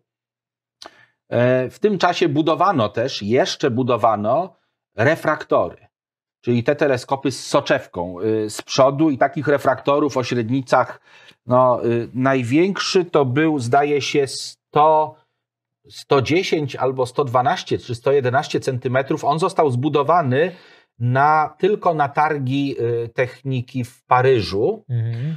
Y, I on nigdy nie prowadził obserwacji. To był teleskop stacjonarny, bo y, teleskop leżał, miał, to była wielka, długa rura z soczewką, a obraz do soczewki kierowano czymś, co nazywa się celestat, czyli takie lustro lustrem można było poruszać, kierowano lustro w jakąś stronę nieba po to, żeby obraz się odbił, wpadł do soczewki i dopiero ten cały proces e, mhm. nastąpił. No ale to też dużo światła sobie zabierali. E, dlatego ten teleskop największy używany to był w obserwatorium Yerkesa koło Chicago, e, miał 40 cali.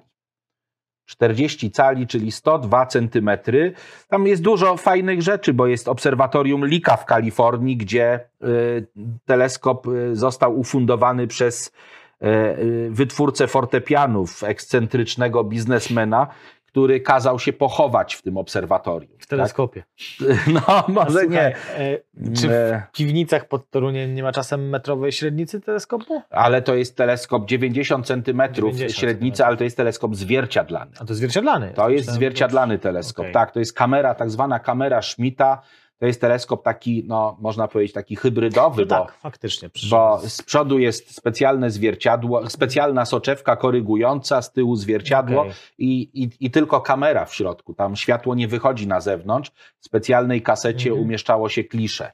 Zresztą jest kiedyś. ten teleskop, przy którym astronarium kręciło swego czasu. Tak. Tam w, sterówce tego teleskopu. Natomiast y, y, mm, w 1970 roku, znaczy w- w 1917, przepraszam, 70 powiedziałem, 17 roku, Szybki Jed- skok. 11 lat wcześniej George Hale y, dał pieniądze i zapoczątkował na Mount Wilson budowę teleskopu 100-calowego, y, 100, 100, 100-calowy teleskop zwierciadlany.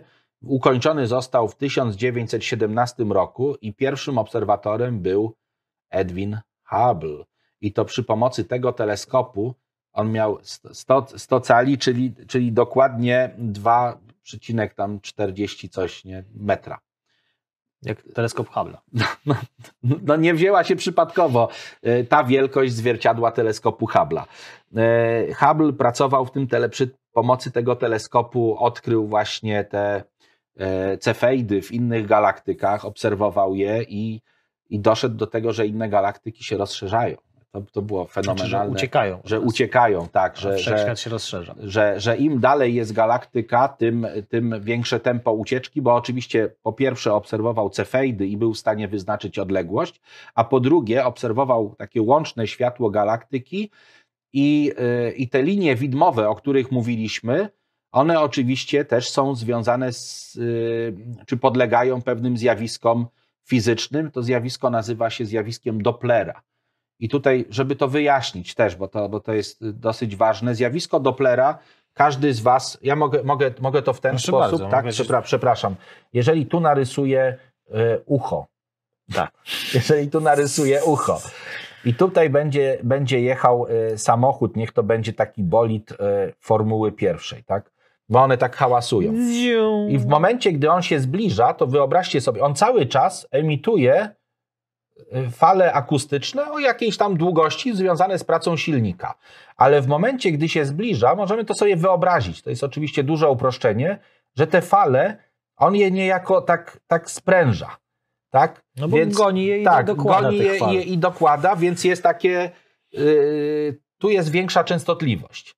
A w momencie, gdy się oddala, tak, no to oczywiście je tak jakby rozciąga, więc jest ten efekt, mm, tak, Czy ten karetka efekt na przykład jak jedzie. dokładnie to samo, tylko dla światła yy, zostało zaobserwowane, działa w momencie, gdy źródło światła się oddala od nas, no to to światło y, przechodzi, mówi się w kierunku czerwieni, tak? Przesunięcie ku czerwieni, ale oczywiście to jest tylko hasło, bo to w każdej części widma fal elektromagnetycznych działa.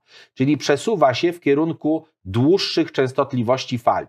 No i To nie znaczy, że jest czerwony, Tak, może i- być pomarańczowy. i, I zobacz, albo- i teraz mamy to widmo, już wiemy, czym są linie widmowe. Jeżeli linia widmowa ma częstotliwość i jest w tym miejscu, a zaobserwujemy, i tak jest w laboratorium? Tutaj napiszemy lab, obserwujemy jakiś pierwiastek i ma linię tu, a zaobserwujemy yy, w jakiejś galaktyce, że ta linia, tutaj jest oczywiście R, tutaj jest N, że ta sama linia jest tu, tak? Mhm. F1, no to możemy zobaczyć, jakie jest delta F. No i, w, I, o i tym samym, tak, i tym samym y, y, na bazie efektu Dopplera wyznaczyć, jaka jest prędkość ucieczki, z jaką prędkością ta galaktyka się od nas oddala. Oczywiście w momencie, gdy się Mhm. przybliża, Będzie z drugiej strony. no to jest z drugiej strony, tak? I, i wtedy no, Jasne. to jest bardzo ważne, bo w ten sposób odkrywa się planety.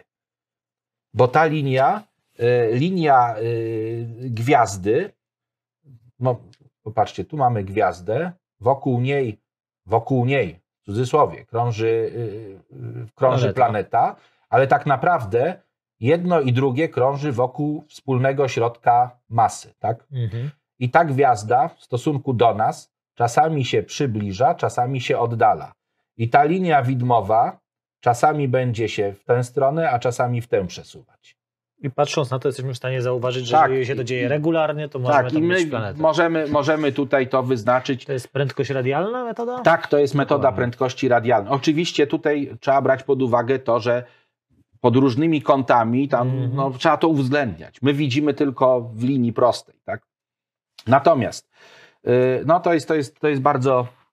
Te, widzisz, ta spektroskopia jest bardzo ważna. Oj, dużo nam dała. Możemy E, tak naprawdę dzisiaj- przewidywać, znaczy przewidywać, badać coś na Tak, odległość. no. dzisiaj yy, tu powiem o jeszcze, o jeszcze jednej technologii, bo póki co jesteśmy przy teleskopach yy, tych Optycznych. optycznych. Ta technologia jest związana z czymś, co my wszyscy możemy zaobserwować. A mianowicie, yy, gdy wieczorem patrzymy na rozgwieżdżone niebo, to gwiazdy mrugają. Mhm. I teraz skąd się bierze to mru- mruganie gwiazd? Znowu uruchamiamy to. Tutaj, tutaj mamy nasze oko, tak? Tak, oko, nie wiem, czy dobrze te rzęsy tu rysuję, tak? Tutaj źrenice. I tutaj mamy gwiazdkę i to światło leci od gwiazdy, ale niestety trafia na naszą atmosferę. I ta atmosfera składa się z różnych warstw o różnej gęstości, a my myślę, że wiemy, jak, jak y, wejdziemy do wody, to światło ulega załamaniu. Tak, dokładnie. Spróbujcie włożyć łyżeczkę. Tak, to, jest, to są proste zjawiska. Mówiliśmy o tym jakimś tam E, kolejnym tak, i- i- poprzednim. I to w ten, sposób, w ten sposób działa. Dlatego my czasami widzimy gwiazdę pod tym kątem, tak jak to się złoży, czasami pod tym, więc dla naszych oczu na niebie gwiazda nieustannie porusza się w jedną i w drugą stronę, tworząc taką Byłoby ruchomą spoko, plamkę. gdyby były różne gęstości, ale się nie przesuwały wtedy i tak byśmy Tak. po prostu widzieli w jednym miejscu i Tak, super. tak, a, oczywiście. Ale że one się przesuwają, te warstwy, to nam Absolutnie, tak, i tak. mruga się. No i teraz, i, teraz, się. i teraz pytanie, czy z tym jakoś można walczyć? No przez długie lata nie można było z tym walczyć. Jedyną walką było to, że wyniesiono teleskop kosmiczny Hubble'a na orbitę poza atmosferę. Albo robiłeś stakowanie, czyli robiłeś mnóstwo, Yy, mnóstwo klatek i wybierałeś yy, komputerowo najczęściej te najlepsze. Ale nie? to w, w czasach, gdy teleskop Hubble'a leciał, to jeszcze nie było. Dzisiaj tak się robi. No.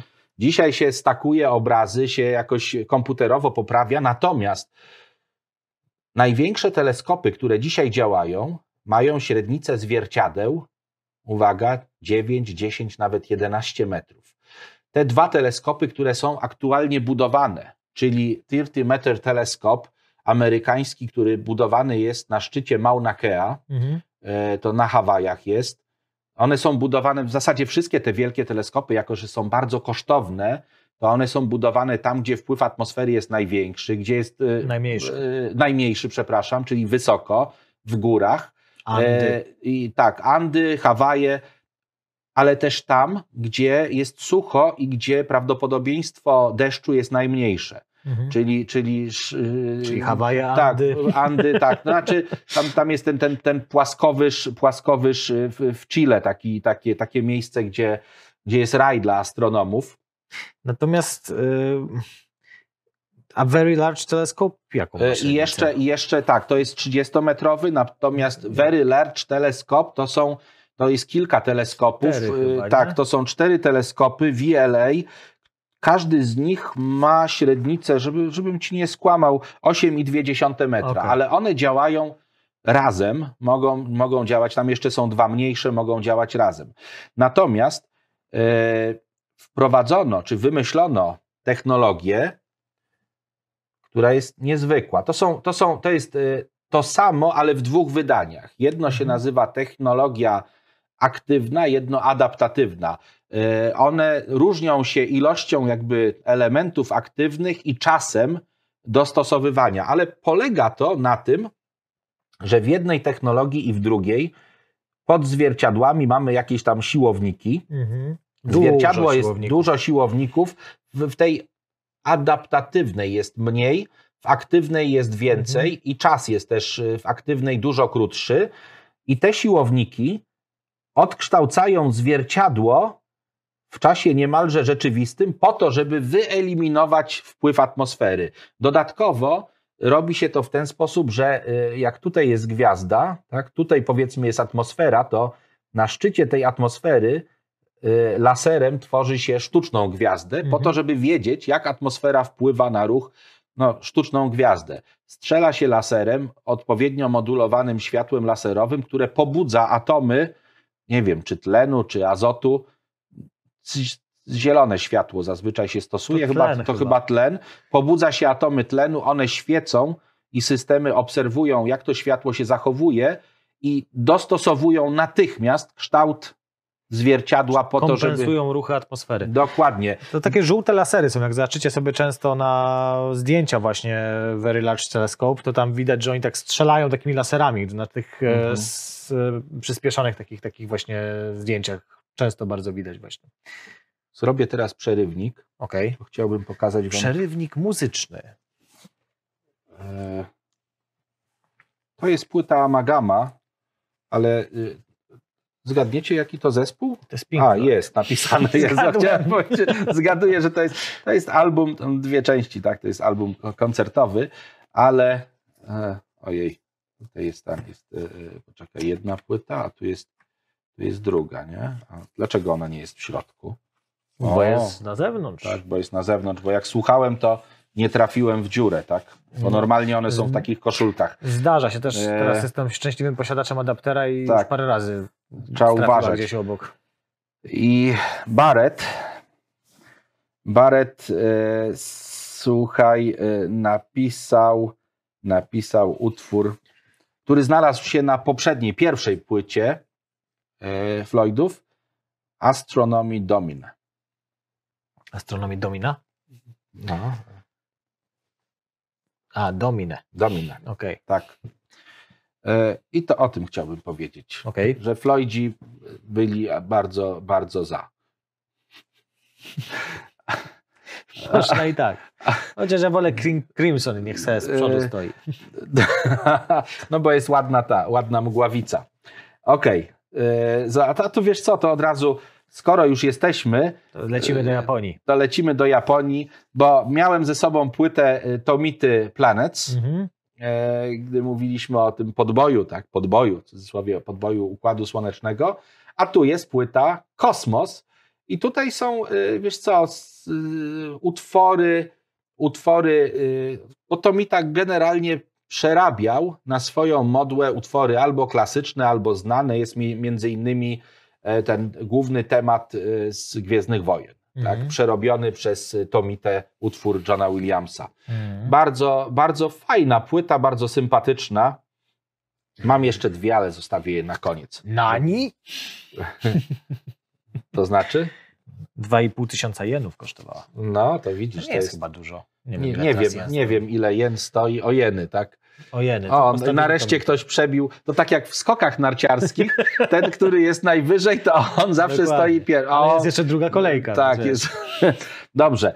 I, I teraz y, myślę, że y, już jest chyba czas najwyższy, żeby dokonać takiego przeskoku i do lat y, 30. y, wskoczyć, do lat 30. XX wieku. No bo my wcześniej, i o tym była już mowa, nie będę o tym y, tutaj y, mówił y, znowu, ale odkrycie fal elektromagnetycznych, radio, to wszystko, to mówiliśmy o sposobach Komunikacji. komunikacji. Natomiast to, co jest bardzo ważne, to w 1931 roku niejaki Karl Jański e, zarejestrował pierwszy sygnał radiowy z kosmosu. I stąd jednostki jańskie. Je, tak, jednostka 10 do minus 26 e, wata na, na sekundę, na herc, to jest Jański.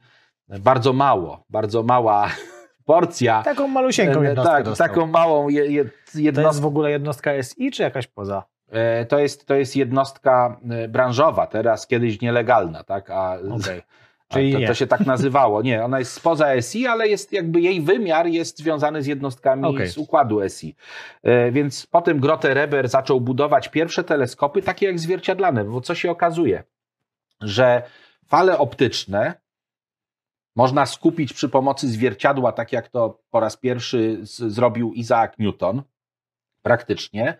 I fale radiowe, energię fal radiowych też można przy pomocy zwierciadła skupić Kto by pomyślał? ognisku. Fale można skupić i fale można skupić, nie? E, Nie jest tak łatwo na przykład z falami, czy, czy może już tutaj te, te, te właściwości falowe są mniej oczywiste e, z fotonami rentgenowskimi i gamma. Mhm. Tam zwierciadła wyglądają zupełnie inaczej. One nazywają się zwierciadła, ale to jest zupełnie inna Inna technologia. kaloszy. Ale tu się E, akurat okazało, że tak. radiowe Tutaj można, zachowują się dlatego podobnie. teleskopy, te, te teleskopy klasyczne to są takie wielkie misy.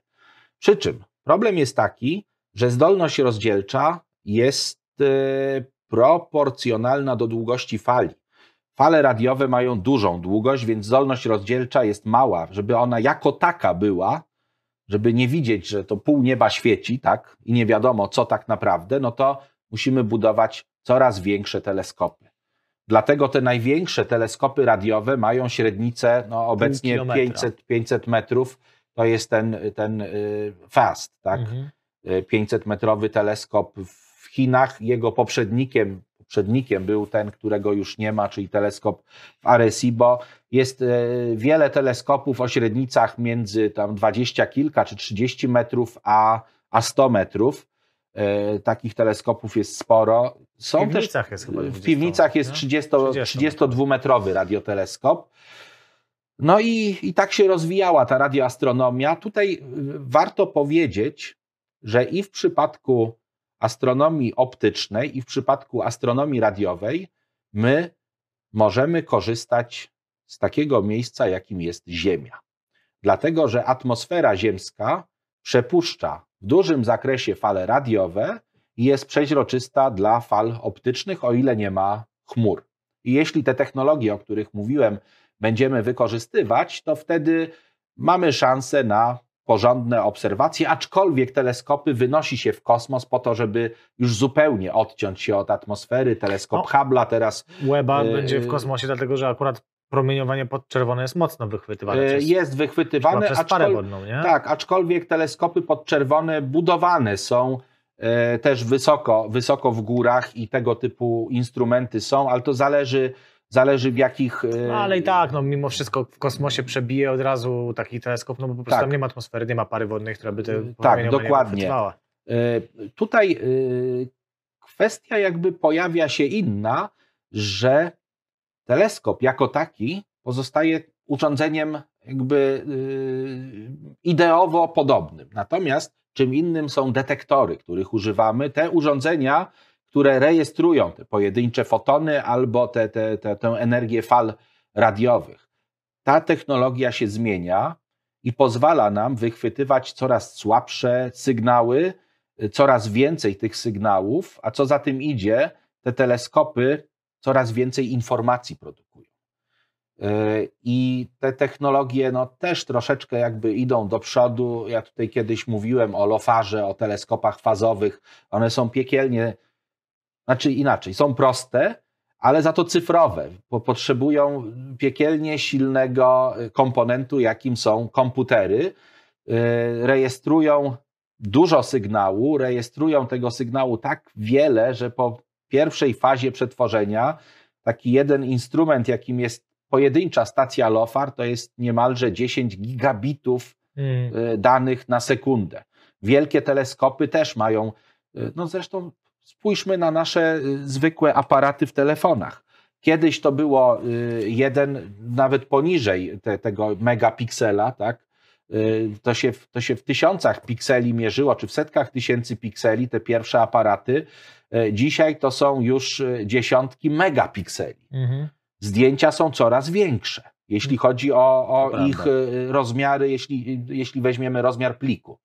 Więc z tym się Więcej też. mają punkcików, z których się składają. Tak, z tym, z tym się też borykają y, astronomowie. Ten problem big data, który jest problemem bardziej informatycznym niż astronomicznym. No to opowiadałeś, że trafiłeś kiedyś na takie Yy. właśnie zebranie ludzi, którzy zastanawiali się nad tym, jak to w przyszłości y, ogarnąć. No bo, no bo oczywiście takim teleskopem, który teraz jest jakby na świeczniku, tym teleskopem, y, tym teleskopem optycznym, nie wiem y, kiedy będzie to emitowane. Trzymamy kciuki, żeby ten web poleciał. Dzisiaj Teoretycznie w gwiazdkę miał lecieć, ale Tak. jakoś mi się nie chce wierzyć, żeby w tym roku poleciał. zobaczymy. A może, słuchaj, a może jakiś ten, jakiś mały zakładzik, W tym roku w sensie 21, bo teraz go czy, nagrywamy. czy do emisji tego odcinka, czy on już poleci, czy nie? Ja twierdzę, że nie. Ty polecisz, że nie. Ja też twierdzę, że nie. To ten zakład No jest. to, no to, no to jesteśmy zgodni. Nie jesteśmy E, zgodni. ale To może. przy- przy- Braz, tak, przebij. Raz tak. Przebij. Dobrze. Przebij, bo to wygląda dziwnie. Bras twierdzi, że poleci i w tym momencie... Sam jak, przebije. tak, jak wygramy ten zakład, to oj, to się nie wypłaci, chłopak. Dobrze. A Bras śpi.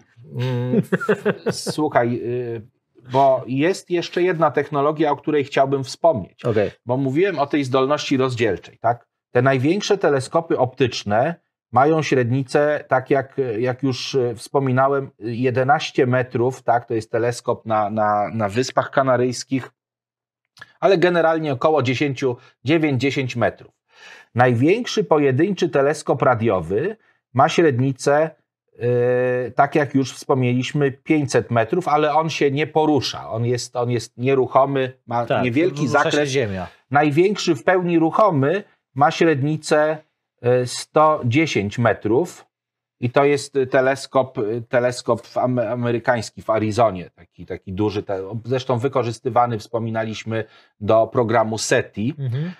I, I to był problem, no bo tutaj fale są e, nanometrowe, tak? One obserwują fale w okolicach, no powiedzmy 400 do, do 800 nanometrów, a te obserwują fale powyżej 1 centymetra, tak?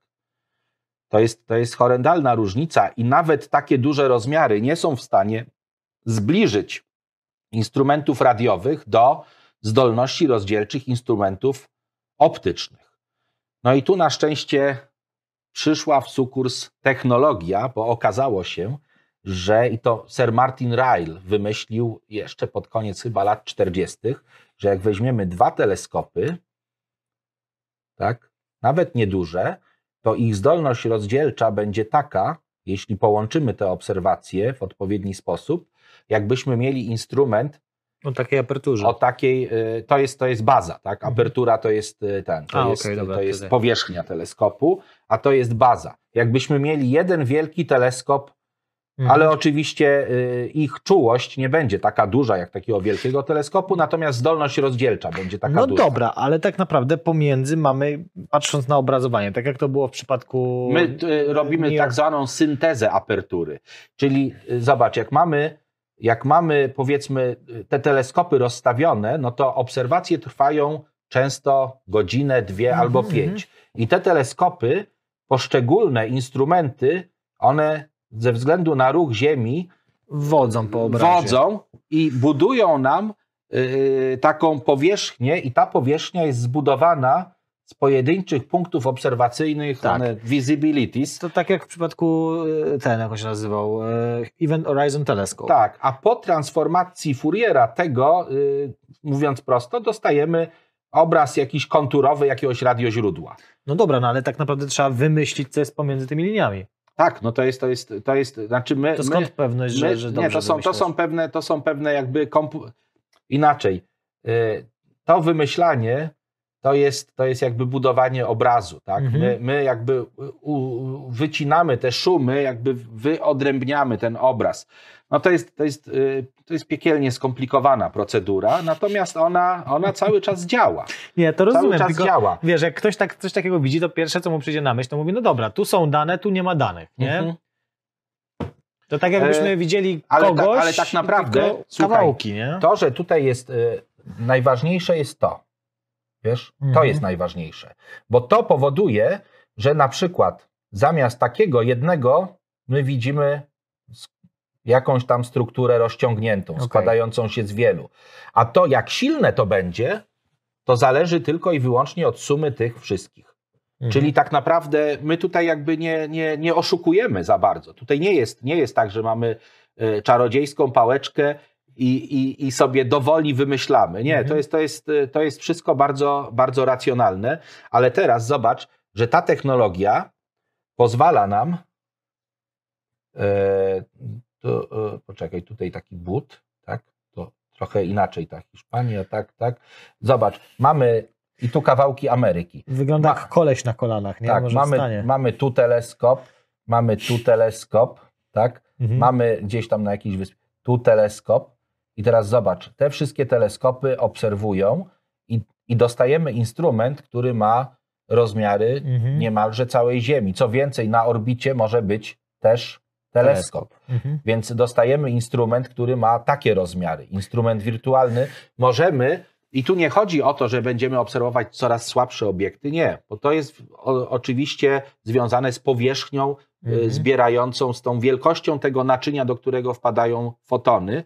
Natomiast y, rozmiary instrumentu mówią nam, że będziemy w stanie rozdzielić na coraz mniejsze kawałki, y, na coraz mniejsze jakby podzespoły ten obraz, który Mhm. przy pomocy jednego zlewa nam się w całość. Przy Okej. pomocy kilku rozdziela się, a przy pomocy takiego instrumentu staje się taki no, rozciągnięty i widzimy detale. To tutaj się od razu rzuca takie pytanie na myśl, e, które często bardzo widzę pod, e, w komentarzach. Nie? Tak? E, Zwłaszcza jak się mówi o tym, że wysyłamy w przestrzeń kosmiczną jakieś tam, prawda, fale radiowe, fotony i tak dalej. Że gdybyśmy mieli odpowiedni teleskop, nie wiem, tysiąc lat świetlnych stąd, to moglibyśmy oglądać, jak Ziemia wyglądała tysiąc lat temu, prawda, ze szczegółami i tak dalej. Czy to jest w ogóle możliwe? Czy przy takich odległościach te e, fale, te fotony po prostu, które sobie gdzieś tam lecą, są już nieudróżnialne po prostu od szumu, który generuje też Z- kosmos? Zaraz, zaraz, bo jeszcze ja nie, nie za bardzo zrozumiałem. Jakbyśmy mieli. Gdybyś miał możliwość przeniesienia teleskopu o odpowiedniej aperturze, to rozumiem, że to Tak. musiałaby być dużo większa niż planeta, pewnie taka apertura Tak. już takiego teleskopu, e, przenieść go na przykład, nie wiem, 10 tysięcy lat świetlnych stąd, nie? Mhm. No to zaobserw- gdyby to się nagle tak stało, to zaobserwowałbyś światło, które zostało z Ziemi wysłane 10 tysięcy lat temu, więc Tak. czy moglibyśmy oglądać y, rzeczy, które działy się na Ziemi, mając oczywiście dowolną aperturę, przy takiej odległości? Bo ludzie często mówią, że tak, często gdzieś tam popularyzatorzy przedstawiają Nie, to w nie, dlatego, sposób, że są, wydaje są, mi się, że to jest nie, nie, do są granice, szumu, nie? są granice. To też nie jest tak, że możemy budować dosta- do, dowolnie wielkie teleskopy, Mhm. dowolnie wielkie układy. Są granice związane z, z wielkością fal, z częstotliwością, tak? Mhm. y, fal, y, z, y, którymi dysponujemy. Więc obserwując coraz większej od, odległości, my oczywiście obserwujemy te detale, ale te detale też są kątowo na tym samym poziomie. Teraz zobacz, jeżeli, jeżeli mamy tutaj, tak, przesuwamy, tutaj mamy nasz, nasz radioteleskop, Mhm. więc ten radioteleskop pozwala nam widzieć o tyle. Zobacz, jeżeli jesteśmy blisko, to to tyle to będzie całkiem sporo. Mhm. Jeżeli jesteśmy dalej, taka sama na niebie, taka same, taki sam rozmiar na niebie będzie oznaczał dużo większy, dużo większy obszar. Mhm. A gdy jesteśmy, gdy patrzymy bardzo daleko, ten sam rozmiar na niebie oznacza Kilka zdecydowanie większy. Tak, planetarnych. bo to są takie, zobacz, o, w ten sposób Mhm. poszczególne sfery tworzymy, to jest ten, ten, ten, ten kąt. Ten sam kąt tak, powoduje, że na tej sferze yy, ten stożek jest coraz większy. Tak? No, może nieudolnie to narysowałem, ale, Mhm. ale im dalej się znajdujemy, o właśnie, no to, no to im dalej się znajdujemy, tym yy, Mhm. yy, zdolność rozdzielcza jest taka sama dla instrumentu. Tak? I ta zdolność rozdzielcza pozwala mi tutaj czytać te napisy na kartce, ale gdy coś jest dalej, no to ja przeczytam napisy, ale one będą większe. No dobra, ale jak, Fizycznie. a jak czasza będzie taka? Ech, Jak czasza będzie taka, to w dalszym ciągu fale będą takie same, których Mhm. używamy. Dlatego Czyli obalamy, nie da rady, Nie, nie, żeby nie, kosmici to jest- z daleka oglądali tak, jak, kosmici, jak działamy. kosmici z końca wszechświata obserwują nas i, i widzą tak, co robimy. Dokładnie. Y, Jeżeli możemy od tak przenieść teleskop, to przenieśmy siebie. Nie, no jasne, natomiast chodzi tu o oglądanie przeszłości. Tak, to- to- to nie, to teleskop tak nie przenieść. Mhm. Wiesz co, y, bo, bo, bo mówimy już chyba dosyć długo, Tak. więc y, króciutko tylko dwie techno... Ach, bo jak książki No mam. właśnie, bo jesteśmy przy radio. Tak, jesteśmy przy radioastronomii. więc kontakt. Absolutnie. Najbardziej radioastronomiczna książka napisana przez radioastronoma. Książka fenomenalna, dobrze sfilmowana, aczkolwiek Judy Foster. Tak, Judy Foster gra panią Arroway. Ta pani Arroway ma swojego, e, swój pierwowzór astronomiczny, żeby nie było, że to jest postać w 100% wymyślona. W tym, w tej książce radioteleskopy odgrywają główną rolę, przynajmniej na początku.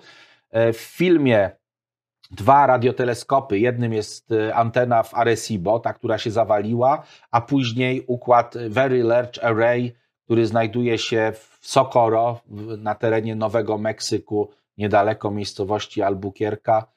Y, I tam, I tam jest taki układ 27 radioteleskopów tworzących właśnie to, o czym mówiłem, czyli taki mały interferometr mhm. radiowy, zwarty interferometr, który, który jest, ma dużą czułość, a choć nie, nie dużą zdolność rozdzielczą. I w tej książce to jest wszystko opisane, opisane fenomenalnie, więc y, bardzo polecam y, to wydanie lub późniejsze, bo było jedno takie wcześniej, które było skopane, jeśli chodzi o tłumaczenie, bądź też w, w tym, w języku, w języku ojczystym. ojczystym. E, I, I to niech będzie ta książka, która będzie tutaj dla nas. Dobra. Do następnych dojdę później, bo teraz jeszcze no, króciutko. Dobra. Bo nie tylko, nie tylko y, w tym zakresie obserwujemy. E, oczywiście y, obserwacje z pokładów satelitów czy obserwatoriów, myślę, że sobie pominiemy, zrobimy o tym inny odcinek, bo to jest za dużo, tak? Byśmy teraz już zawalili was zupełnie informacjami. Jak natomiast ten, jak twój, jak twój lofar. Tak, natomiast E, I tutaj jakby kolejna rzecz. Znowu mamy ziemską atmosferę, tak?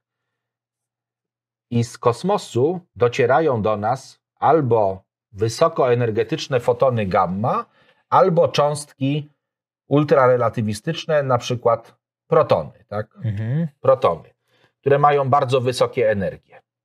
I teraz pytanie, czy możemy je zaobserwować? Oczywiście nie, dlatego że jedne i drugie zderzają się z atmosferą i powodują, że tutaj takie małe, wielkie wybuchy powstają i tworzą się. Y, Czyli promieniowanie wtórne. energia, która jest wyzwalana, można sobie wyobrazić, że ta energia tak, tworzy takie no, no, potężne zjawisko i ta energia niejako skrapla się w postaci cząstek wtórnych. I te cząstki lecą tutaj, tak? Ale poczekaj. Ale to mam ale... pytanie od razu, jak coś tak? takiego. Mamy sobie jakieś tam cząstki w atmosferze Aha.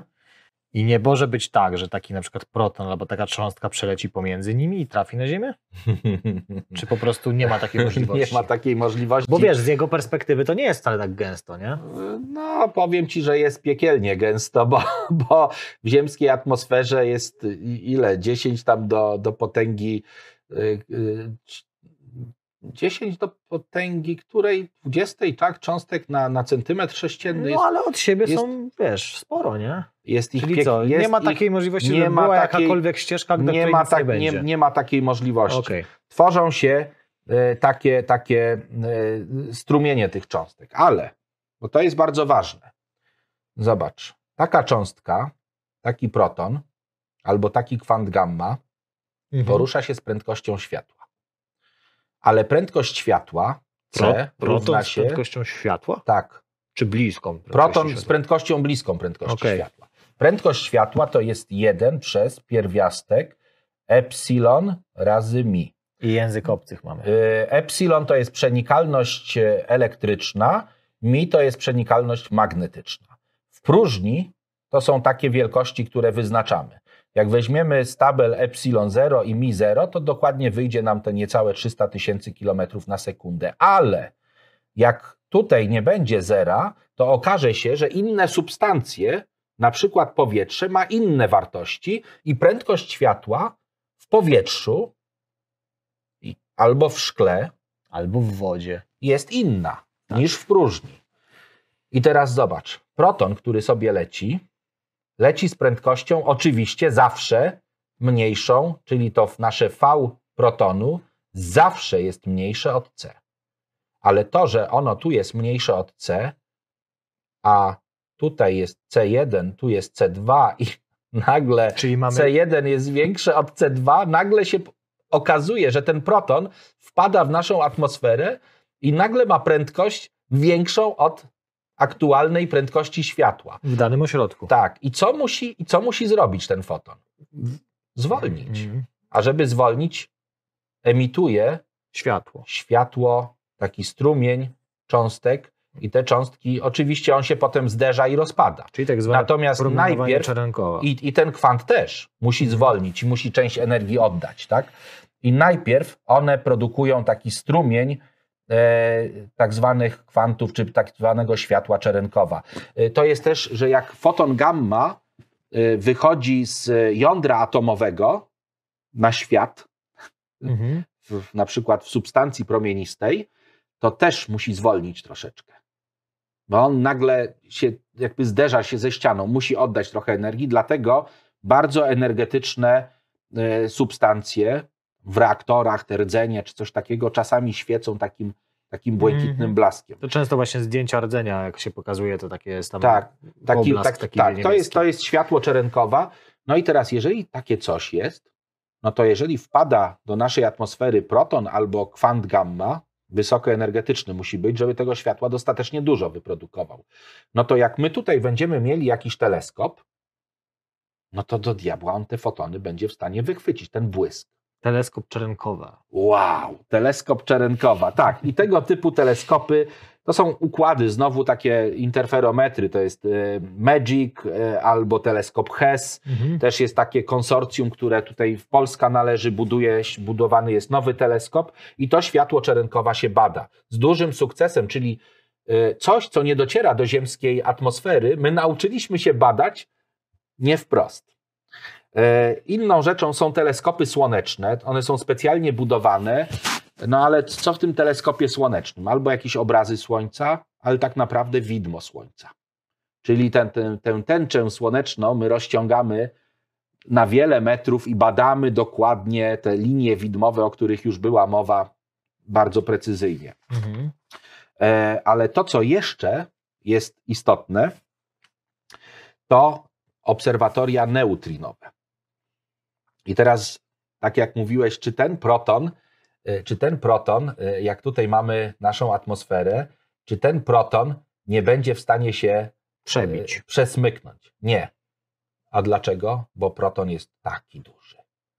A jeżeli się pojawi, jeżeli się pojawi ne, neutrino, nie, to jest mezon, mezon, neutrino, tak? Dobrze, Mhm. dobrze mówię. Neutrino. Neutrino się inaczej oznacza. No być może bo ja do góry Tak. tak nie widzę. O, tak się oznacza neutrino.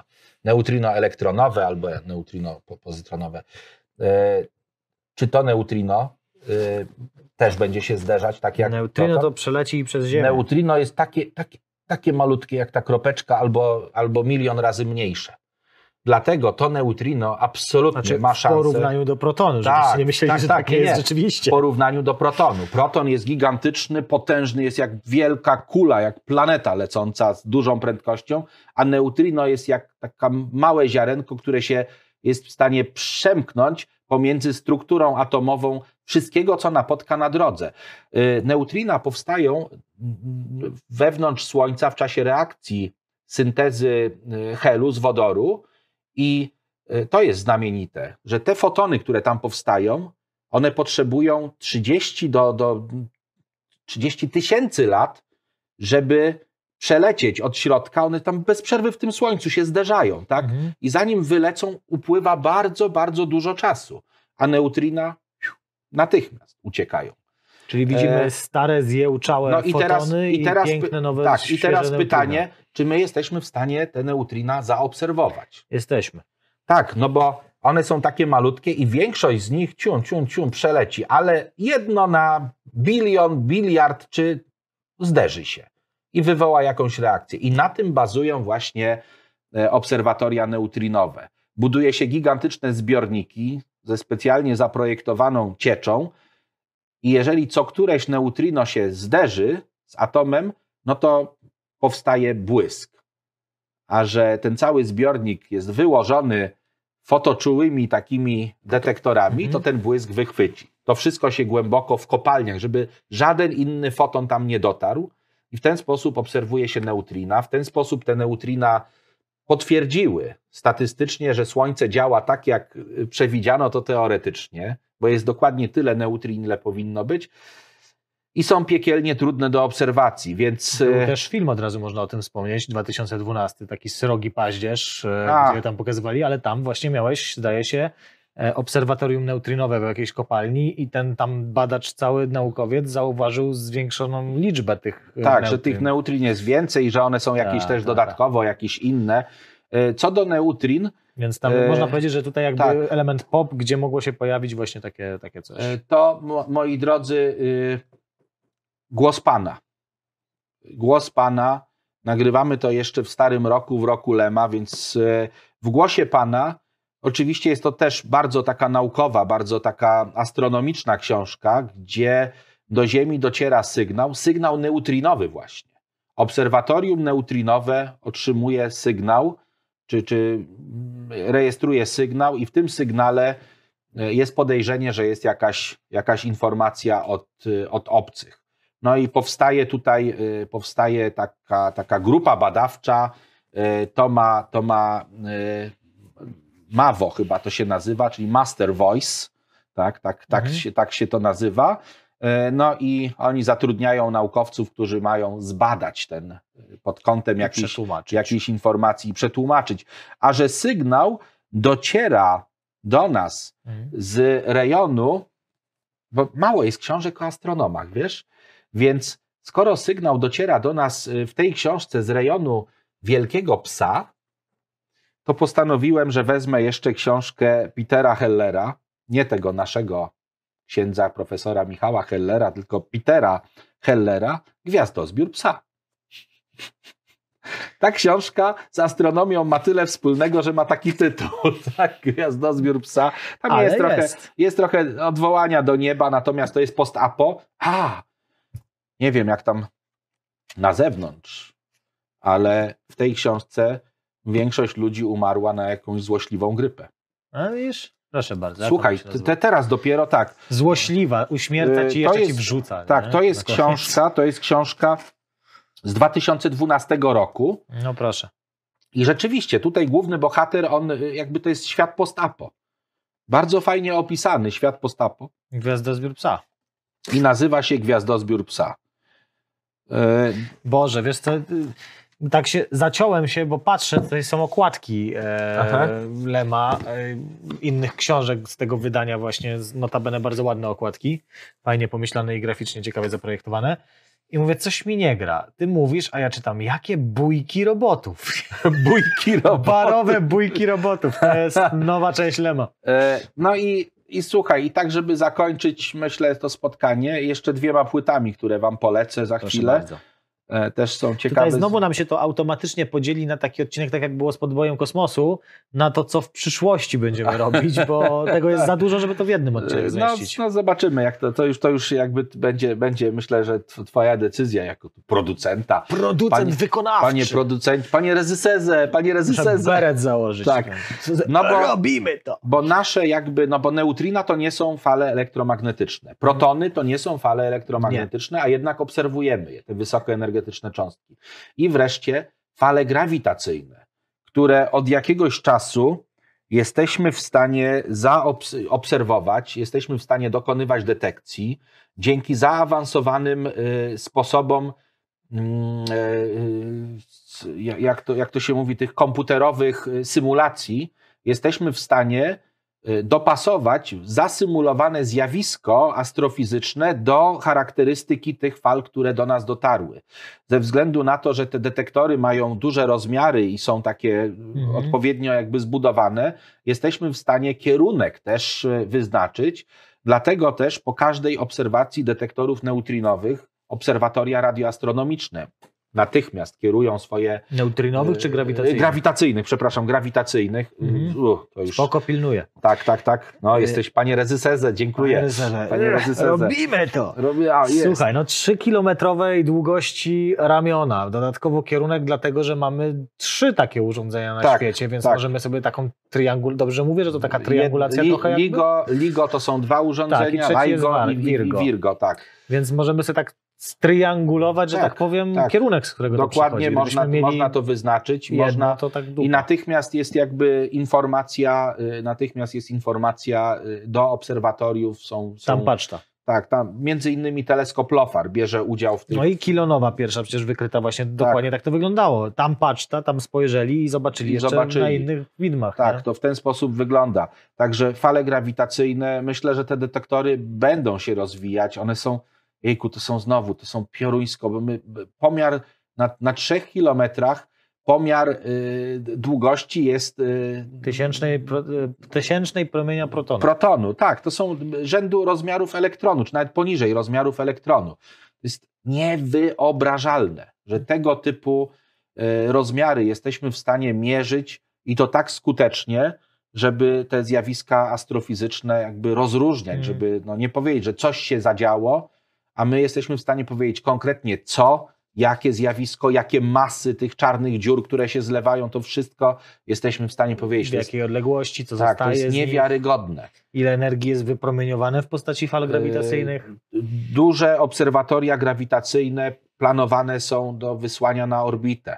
Że to będą sprzężone ze sobą y, w takie, w takie układy satelity. El, Eliza. To Tak, tak, to- to- Eliza. To w ten sposób no, jest to odkładane, bo niestety tutaj za dużo jest też tych czynników, które dodatkowo na Ziemi są czynniki, które zakłócają, w kosmosie też. Rozmawiałem o tym z profesorem Brianem Coxem właśnie podczas wywiadu i podjarałem się, mówię, że to jest bardzo, bardzo fajne. Mówię, taka światła myśl mi przyszła, nie? Ale tu właśnie widać, że mm, niedoczytanie takie w niektórych sferach. Mówię, no przecież jak my wyślemy takiego właśnie, taki, taki już naprawdę na dużej odległości laserowy trójkąt de facto, który będzie nam coś tam mierzył, to możemy sprawdzić też lokalnie zakrzywienie czasoprzestrzeni, czy ono jest takie, takie. On mówi, no, no, no, nie musimy, jakby to już mamy, bo widzę tam, że masz promieniowanie e, Tak, tak, reliktowe, tak. że Promieniowanie. jakby z tego już z Vimapa i tak dalej Tak, mogliśmy, jakby tak. natura zrobiła to za nas, to cytuję. E, patrz, o tym akurat nie wiedziałem, jakby Mhm. wiedziałem, co to jest promieniowanie Dokładnie, tak dokładnie w zasadzie z W mapa może z, z Planka, bo Plank, Z Plancka, jest, z Planka, Plank jest No. na tyle już dokładnym był satelitą mierzącym promieniowanie reliktowe, że, że można było sprawdzić tak, geometrię, że, że, tak że geometrię czasoprzestrzeni można sprawdzić. To tego Także- akurat nie wiedziałem, proszę, człowiek się uczy całe życie. Wiesz co, i teraz tak, y, widmo całe mamy obcykane, tak, widmo fal elektromagnetycznych, plus cząstki y, promieniowania kosmicznego, plus fale grawitacyjne. Pytanie, pytanie, czy jest coś jeszcze? Czy jest jeszcze jakieś medium, które moglibyśmy zbadać? Póki co nic o tym nie wiadomo, ale, ale może, kto wie? Może ciemna materia. może sposób. energia, może Gaia, energia kosmosu, taka... mm, Gaja to mi się kojarzy z Kapitanem Planetą, tam była taka ich Ale- przywódczyni. Ale ta energia kosmosu, tak siadamy Prana. i wszystko Nie będziemy- Prana. Schudniemy do końca, nie? Będziemy Do, do zera. używać, O kurczę, no. tak, będziemy się... Do zera będziemy, bozony znikną z naszego ciała. zobacz, ale zobacz, jak te wszystkie obiekty y, mają różną energię i różną charakterystykę energii, to na przykład ja się żywię dzisiaj słońcem, bo mam ochotę na coś takiego, a, a ja dzisiaj wolę kwazary. Na przykład. Nie? Idziemy do restauracji pranicznej, co zamawiacie? Troszkę energii kwazarów z domieszką energii pulsara. Oczywiście wszystko polane kwantowym sosem. Na koniec Miam, jeszcze, miam. zobaczcie, te dwie płyty są do siebie bardzo podobne i na płytach, na płytach choinki. jest niebo. Świąteczna edycja. Tak, edycja świąteczna. E, Ta płyta to jest jedna z, e, z najnowszych płyt, jedna z najnowszych płyt, oczywiście Wangelisa Nocturny. To są utwory znane i nowe, grane na fortepianie. Słuchajcie, jak będziecie obserwować niebo, ta płyta jest absolutnie fantastyczna. A tą zabrałem, bo ma taką e, okładkę i film Out of Blue opowiada, to jest kryminał, opowiada o zabójstwie, y, o śmierci astronoma w obserwatorium Mm. i o takiej, takim Może suspensie, obejrzę. o takiej, takiej zagadce, y, która temu towarzyszy. Lubię Film jest z zagadki. 2012 roku. Nie wiem, czy jest teraz jeszcze gdzieś do obejrzenia. Poszukaj, poszukaj. We are all stardust. This black hole's dark heart. Tak, jest dużo, bo to jest astronomiczny. Oraz Parallel Universe. No, I myślę, że to widzisz. jest jeden z tematów, który poruszymy, nie? Te wszechświaty równoległe, inne O, wymiary. To jest tak, to jest bardzo dobre. Zapisuję. Tak, zapisz, zapisz, bo y, to jest fajne. No też powiedzcie, czy wam się podoba. Wszechświaty równoległe. Podoba wam się. Absolutnie. Observation changes the result. I no i oczywiście Schrödinger's cut na końcu, także Tak. To ten. Jako, że płyt się nie pożycza, to nie pożycza, ale może sobie taką kupię w takim razie. Y, no prawdopodobnie jest gdzieś do dostania, bo to Mhm. płyta, nie wiem kiedy ona wyszła.